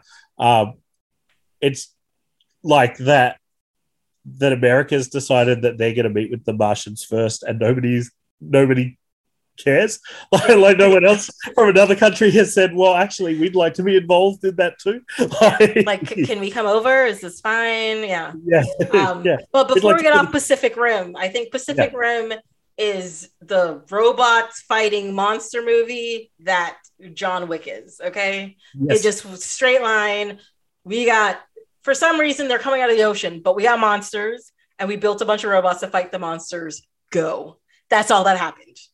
That's all we needed. it's quite enjoyable. Yes. I mean, uh, uh, I, maybe I even enjoy these. Some very bad Australian accents aside, um, it's it's a very enjoyable movie. But they are they're fun. I I, I like a bad Australian accent as much as the next person. That, As a as a person who comes from a country where nobody can fake the accent, I know how Yeah. you're feeling about it. It's fine. yes, it's like Australian actors exist. like, Yeah, like- they, they got in a, a bunch of uh, uh, British people and Americans. So Yeah. all right. like half the MCU and superhero, like half su- the superhero movies are Australian actors, like doing other accents. Why not cast them as an Australian every once in a while? you know, they might be able to do it. You Yeah. know. but, but I do I quite enjoy those accents and and everything in that movie is so exaggerated that they they do really work. They Like do. in that universe that they work and certainly like I don't know if you've ever watched anime uh, with like big robots and stuff. There are regularly those Australian pilots or like Russian pilots or whatever that they don't sound like they're from the countries that they're meant to be from because there are some five or six voice actors that dub everything doing them. But um, the, other, the other thing I've noticed, and in a lot of movies, and maybe get off topic, is the guys with the really strong Australian accents often are bad guys. they often just seem to be bad guys. They're often like starting fights. Like if you ever see any kind of, uh, especially a lot of the Asian, um, like martial arts movies, things like Ong Bak, um, Yeah. Ip Man, all of those kinds of things. There's always an Australian guy that comes in and starts a fight. So I don't know what that says about us as a, or the way we're perceived as a culture, or maybe there are just a lot of Australian stuntmen in those movies. Maybe they're just Yeah. like, come on over, just just come do it. You're, you're close. Yeah. you come can on. use your real accent for this one. They're like, finally, just beat up this guy, sound Australian. Like, okay, done. I mean, I don't hate this movie. I know we've bashed on it a bit, but I don't hate it. I don't. I think I dislike this one more than you. I think I like Masters of the Universe more than you did, and I think I dislike this one more than you did. Um, but I like, I, and I, but I think we both like aspects of both, right? Like there are Yes. parts of them that we enjoy. Um, just maybe as overall movies, they're not. They're, they've got problems. They're they're, they're Yeah. flawed movies. Yeah, I think the problem with Mars Attacks as well is that you have to you have to get that it is an homage to a certain type of movie to get the movie. Because Yes. if you put somebody in front of this who has never seen a B movie or or doesn't know about those like cheesy alien and monster movies from the 50s, the 40s, 50s, and 60s, they'll look at this and be like, what is this nonsense? Like this is just they're like, it's not even like good campy, like it's bad campy. You're like, but it's supposed to be bad campy. Like that's the whole point. Like, Yes. so you have to have like a history to understand Mars attacks. and it's And- that hard. It's hard to kind of recognize it because I think of some of the other B movie kind of parodies and things that I've seen. They're often made with the budget of those, or even a lesser budget than those originals. Whereas this has a huge budget, like, Yes. and clearly does. And they clearly make them look a little bit janky on purpose. Like they clearly want the Martians to be reminiscent of those older aliens. Like they don't make them look hyper real or anything like that Mhm. but the effects are still really good. And I think that kind of is a weird juxtaposition as well, because you've got that B movie um, ideas versus big budget aesthetics a little bit. And uh, maybe, I don't know if that's 100% successful, at least for me, I think. Well, I, according to these box office stats, it was not successful. Uh, Oh, really? I actually yeah. didn't, didn't know. Yeah. I, Yeah, no, I thought it, It- was fairly big. Yeah. no, it had a seventy million dollar budget. Uh, in Canada and the U.S., it only th- made thirty-seven million, and worldwide, it made one hundred and one million. So it just just profited. Um, Yeah. but that is that's low for that kind of movie. There was a lot of, and I think maybe why I think of it as being a bigger movie than probably it was is all the merchandise and all of the promotion around it was pretty big. Like I feel like, well, there was the toy, there was like a toy line that was Yeah. came out with it, which was very reminiscent of. Did Independence Day or Mars Attacks come out first? Mars, Independence Day came out first, right? I'm pretty sure it was Independence Day. Yeah, because and I'm guessing the toys were the same, but the Independence Day toys I remember thinking were amazing, like when they came out. And one of the cool things with the Independence Day toys is they came with like a floppy disk with like vi- like video game type stuff on it. And Mhm. at the time, that obviously very dated now to come with a floppy disk, but at the time was like pretty impressive. And Mars Attacks also came with floppy disks. I'm pretty sure it also came with. Uh, they came out in the same year. okay, but yeah, Um, so Independence Day 96 July. Uh, oh no, it came out Independence Day weekend. It was July 3rd. Yeah. Um, so that makes sense. Let's see what it gross opening weekend it made 50 million dollars. Hmm, Yeah. That's that's pretty good. yeah. Uh, Mars Attacks was oh Christmas. Why would you put this out on Christmas? I guess Yeah. you didn't you don't want to put this out as you don't want to have it at the same time as Independence Day. No, no, No. definitely not. No. and I don't know whether it helps it or hurts it that they came out so close together. Because there's part of me that's like, you get two big invasion movies, but they're so different. And Mars Attacks is could almost be like the parody version of Independence Day in some Yeah. ways. Like, like this came out like a like- week later. I would have watched both Yeah. of them. yeah, but maybe it coming out six months later as a movie actually is a positive for Mars Attacks. Obviously, it wasn't a positive for its box office, but but a positive in terms of how that movie reads, as it's almost like a reaction to Independence Day. Like it's taken that more serious tone. Not that that movie was real serious, but that kind of more, more adult version, and then applying this kind of funny, silly kind of um, aesthetic to it. It that's really interesting. I love that we're calling Independence Day like the serious movie. yeah, in, of these two movies, oh, I think so. But that's really interesting because obviously the toy lines there must have come out really close together. together as well. And I- And I remember that the the floppy disks being a big part of the selling point of them that they came with. I don't know if they were video games or they were like that kind of like AR stuff that we get a lot of these days. oh, that's true. with Yeah. video- like online. It was like the early sort of viral marketing type stuff where you kind of can find out, like when Jurassic Park comes out, and you can go on the website and you can find out more about the companies, that, like you'll find out more about Biosyn or whatever. I think that maybe there may have been video games on the discs as well, but I think maybe that's more what it was. It was like this kind of world building Kind stuff of thing. Yeah. um, which I thought was pretty cool. Um, I don't think I had any of the Mars Attacks toys though. We had some of the Independence Day ones, um, which were, like I say, really cool. When they came out, I thought were really cool. I think I had the toys maybe before I saw the movie, and then I was like, "Ah, it's not as cool as the toys were." no, the, I don't have anything from either of these properties. Um, but this was just around the time I started getting like properly nerdy, like comic books Yeah. and collecting things. So I, I wasn't there yet. I wasn't there Yeah. yet. There are some cool Mars Attacks comics. Um, I haven't read many of them. I read one which I thought was pretty cool because it's about a guy that goes to see his dad at like an old age home.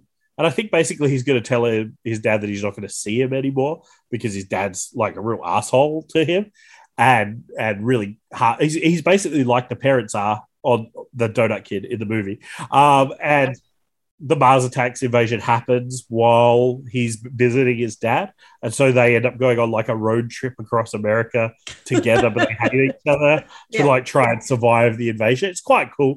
I thought it was fun, and there were a whole bunch of crossovers. I'm just trying to think what they were. Like I feel I feel like there was like Mars attacks versus Popeye, maybe, and maybe uh, maybe I'm making that up because there are. It was a period where there were a lot of weird crossovers, and because I remember there was like the DC Looney Tunes crossovers and things like that. But I feel like Mars Attacks maybe ah, maybe it was like Planet of the Apes or something as well. It might have crossed over. Well, there's Mars Attacks and Red Sonja. oh, okay, yeah. oh, there's a Judge Dredd one. I there's a. Judge Dredd one. Yeah. There's um there seems to be a 50 foot woman. Okay. Uh, Yep. There's a He-Man. Oh wow, I didn't know about that one.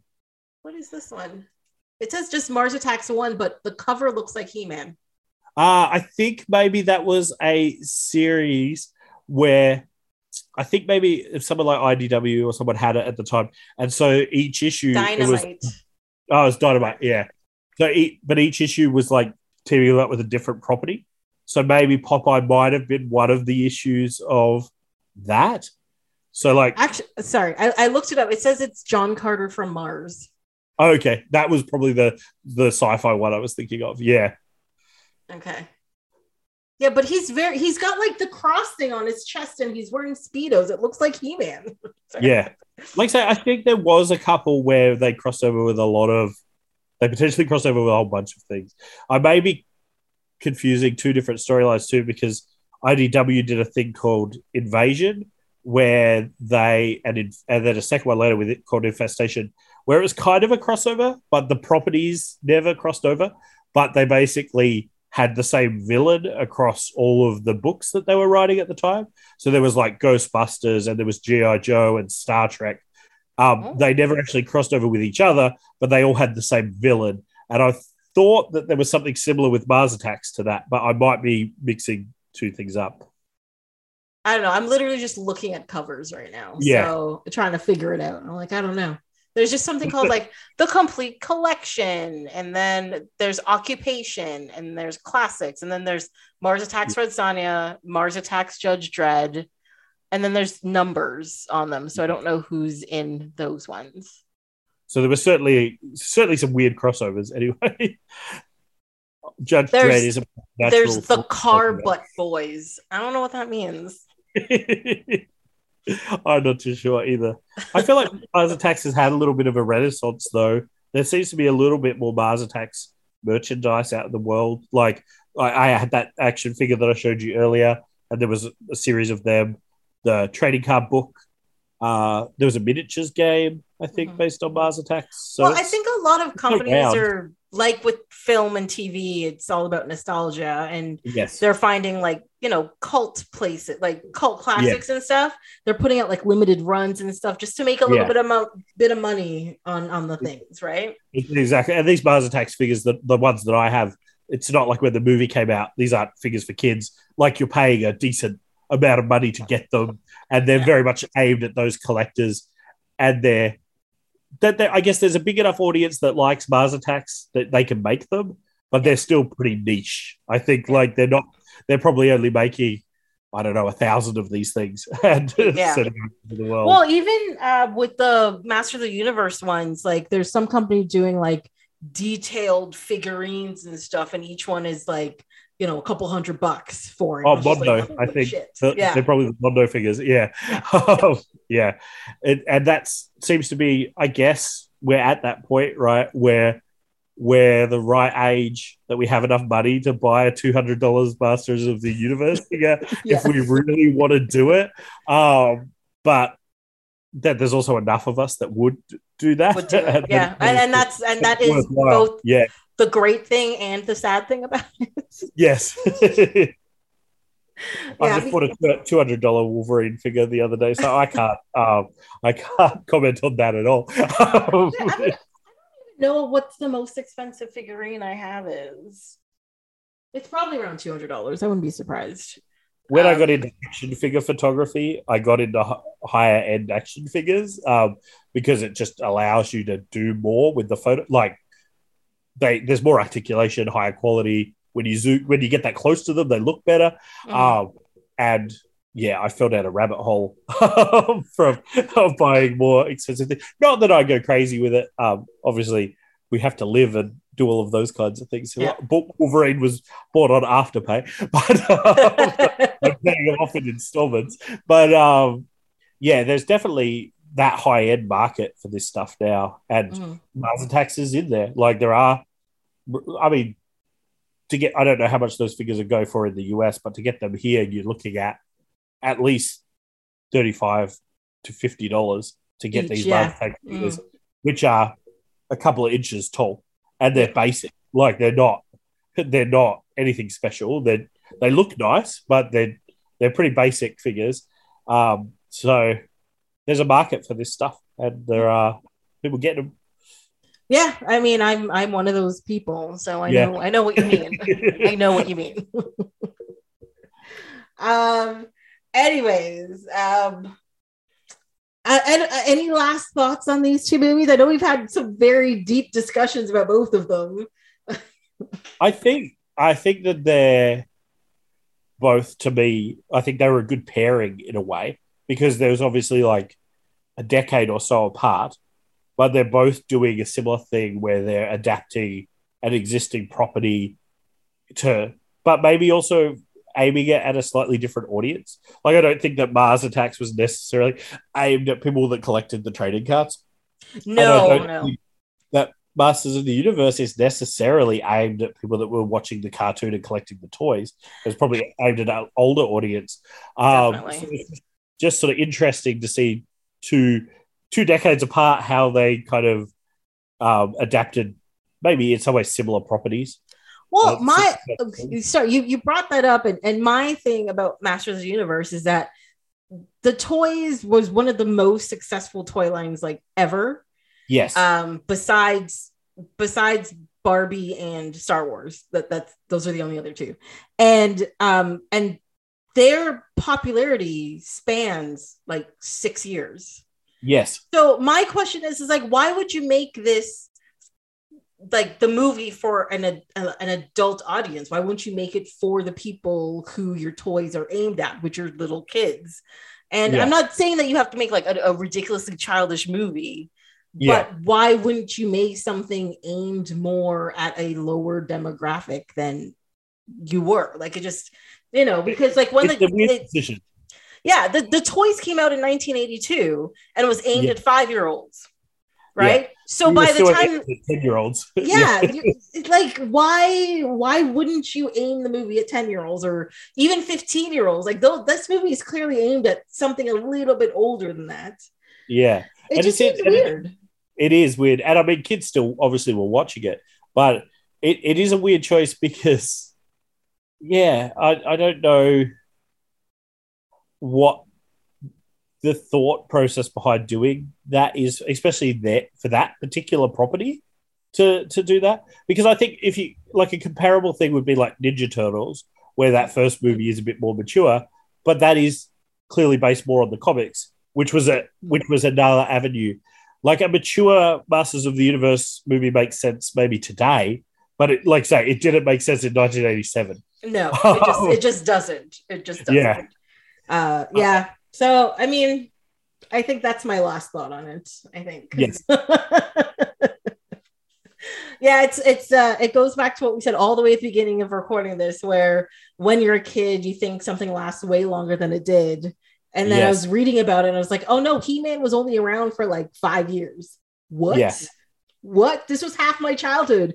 Apparently Yes. it wasn't. Like Yeah. Well, it, it spanned, from my point of view, both my uncle and my childhoods. And my uncle, I, that sounds weird. My uncle's not that much older than me. He's probably more like an older brother. Like he was in high school when I was in primary school. Like we're not Yeah. hugely different, but he was like the very beginnings of Masters of the Universe. And I feel like I was at the end because I had a lot of those figures that I know now are the later ones and maybe a bit rarer. And even had some of the figures from the relaunch of Masters of the Universe, the space one. yeah. Um, which actually the space Masters of the Universe does kind of probably would have maybe fit more into with this movie um, with the blaster like that aesthetic might have worked better here but um yeah it is interesting how short a period of time it actually was because for Mhm. me it feels like it always existed when i was a kid uh, Yeah.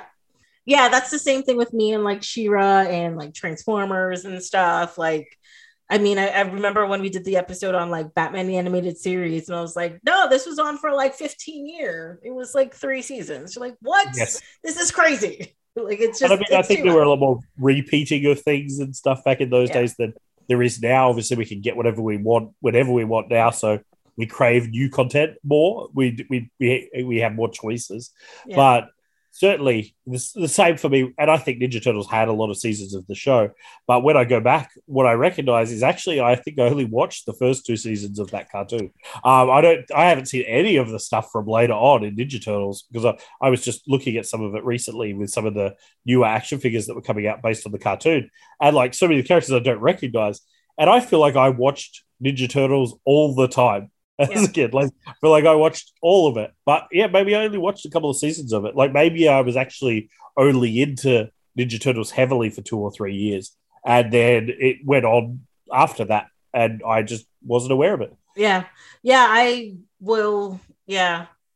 No, I, I like, I don't even, I know, I remember a bit of the cartoon and I know I used to watch it after school all the time. And there are definitely like certain episodes that are in my brain.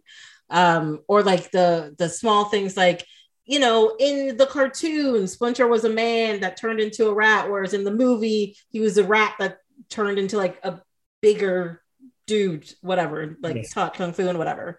Um, like things like that I remember.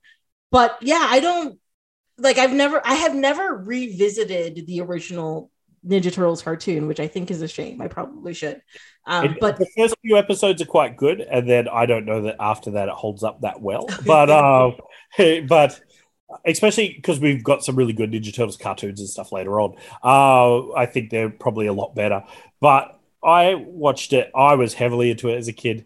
I mentioned I didn't have electricity. We actually did have a generator, so we could do certain things in our shed. Yeah. Later on, we, in the shed, we had a TV, but we could only watch TV for as long as we had like electricity for the generator. So we basically, we basically were allowed one episode of something each, Mhm. and my episode every day was Ninja Turtles. So Nice. that was what I chose to watch. So I did, I was watching that show, but really, I think I was only heavily into it.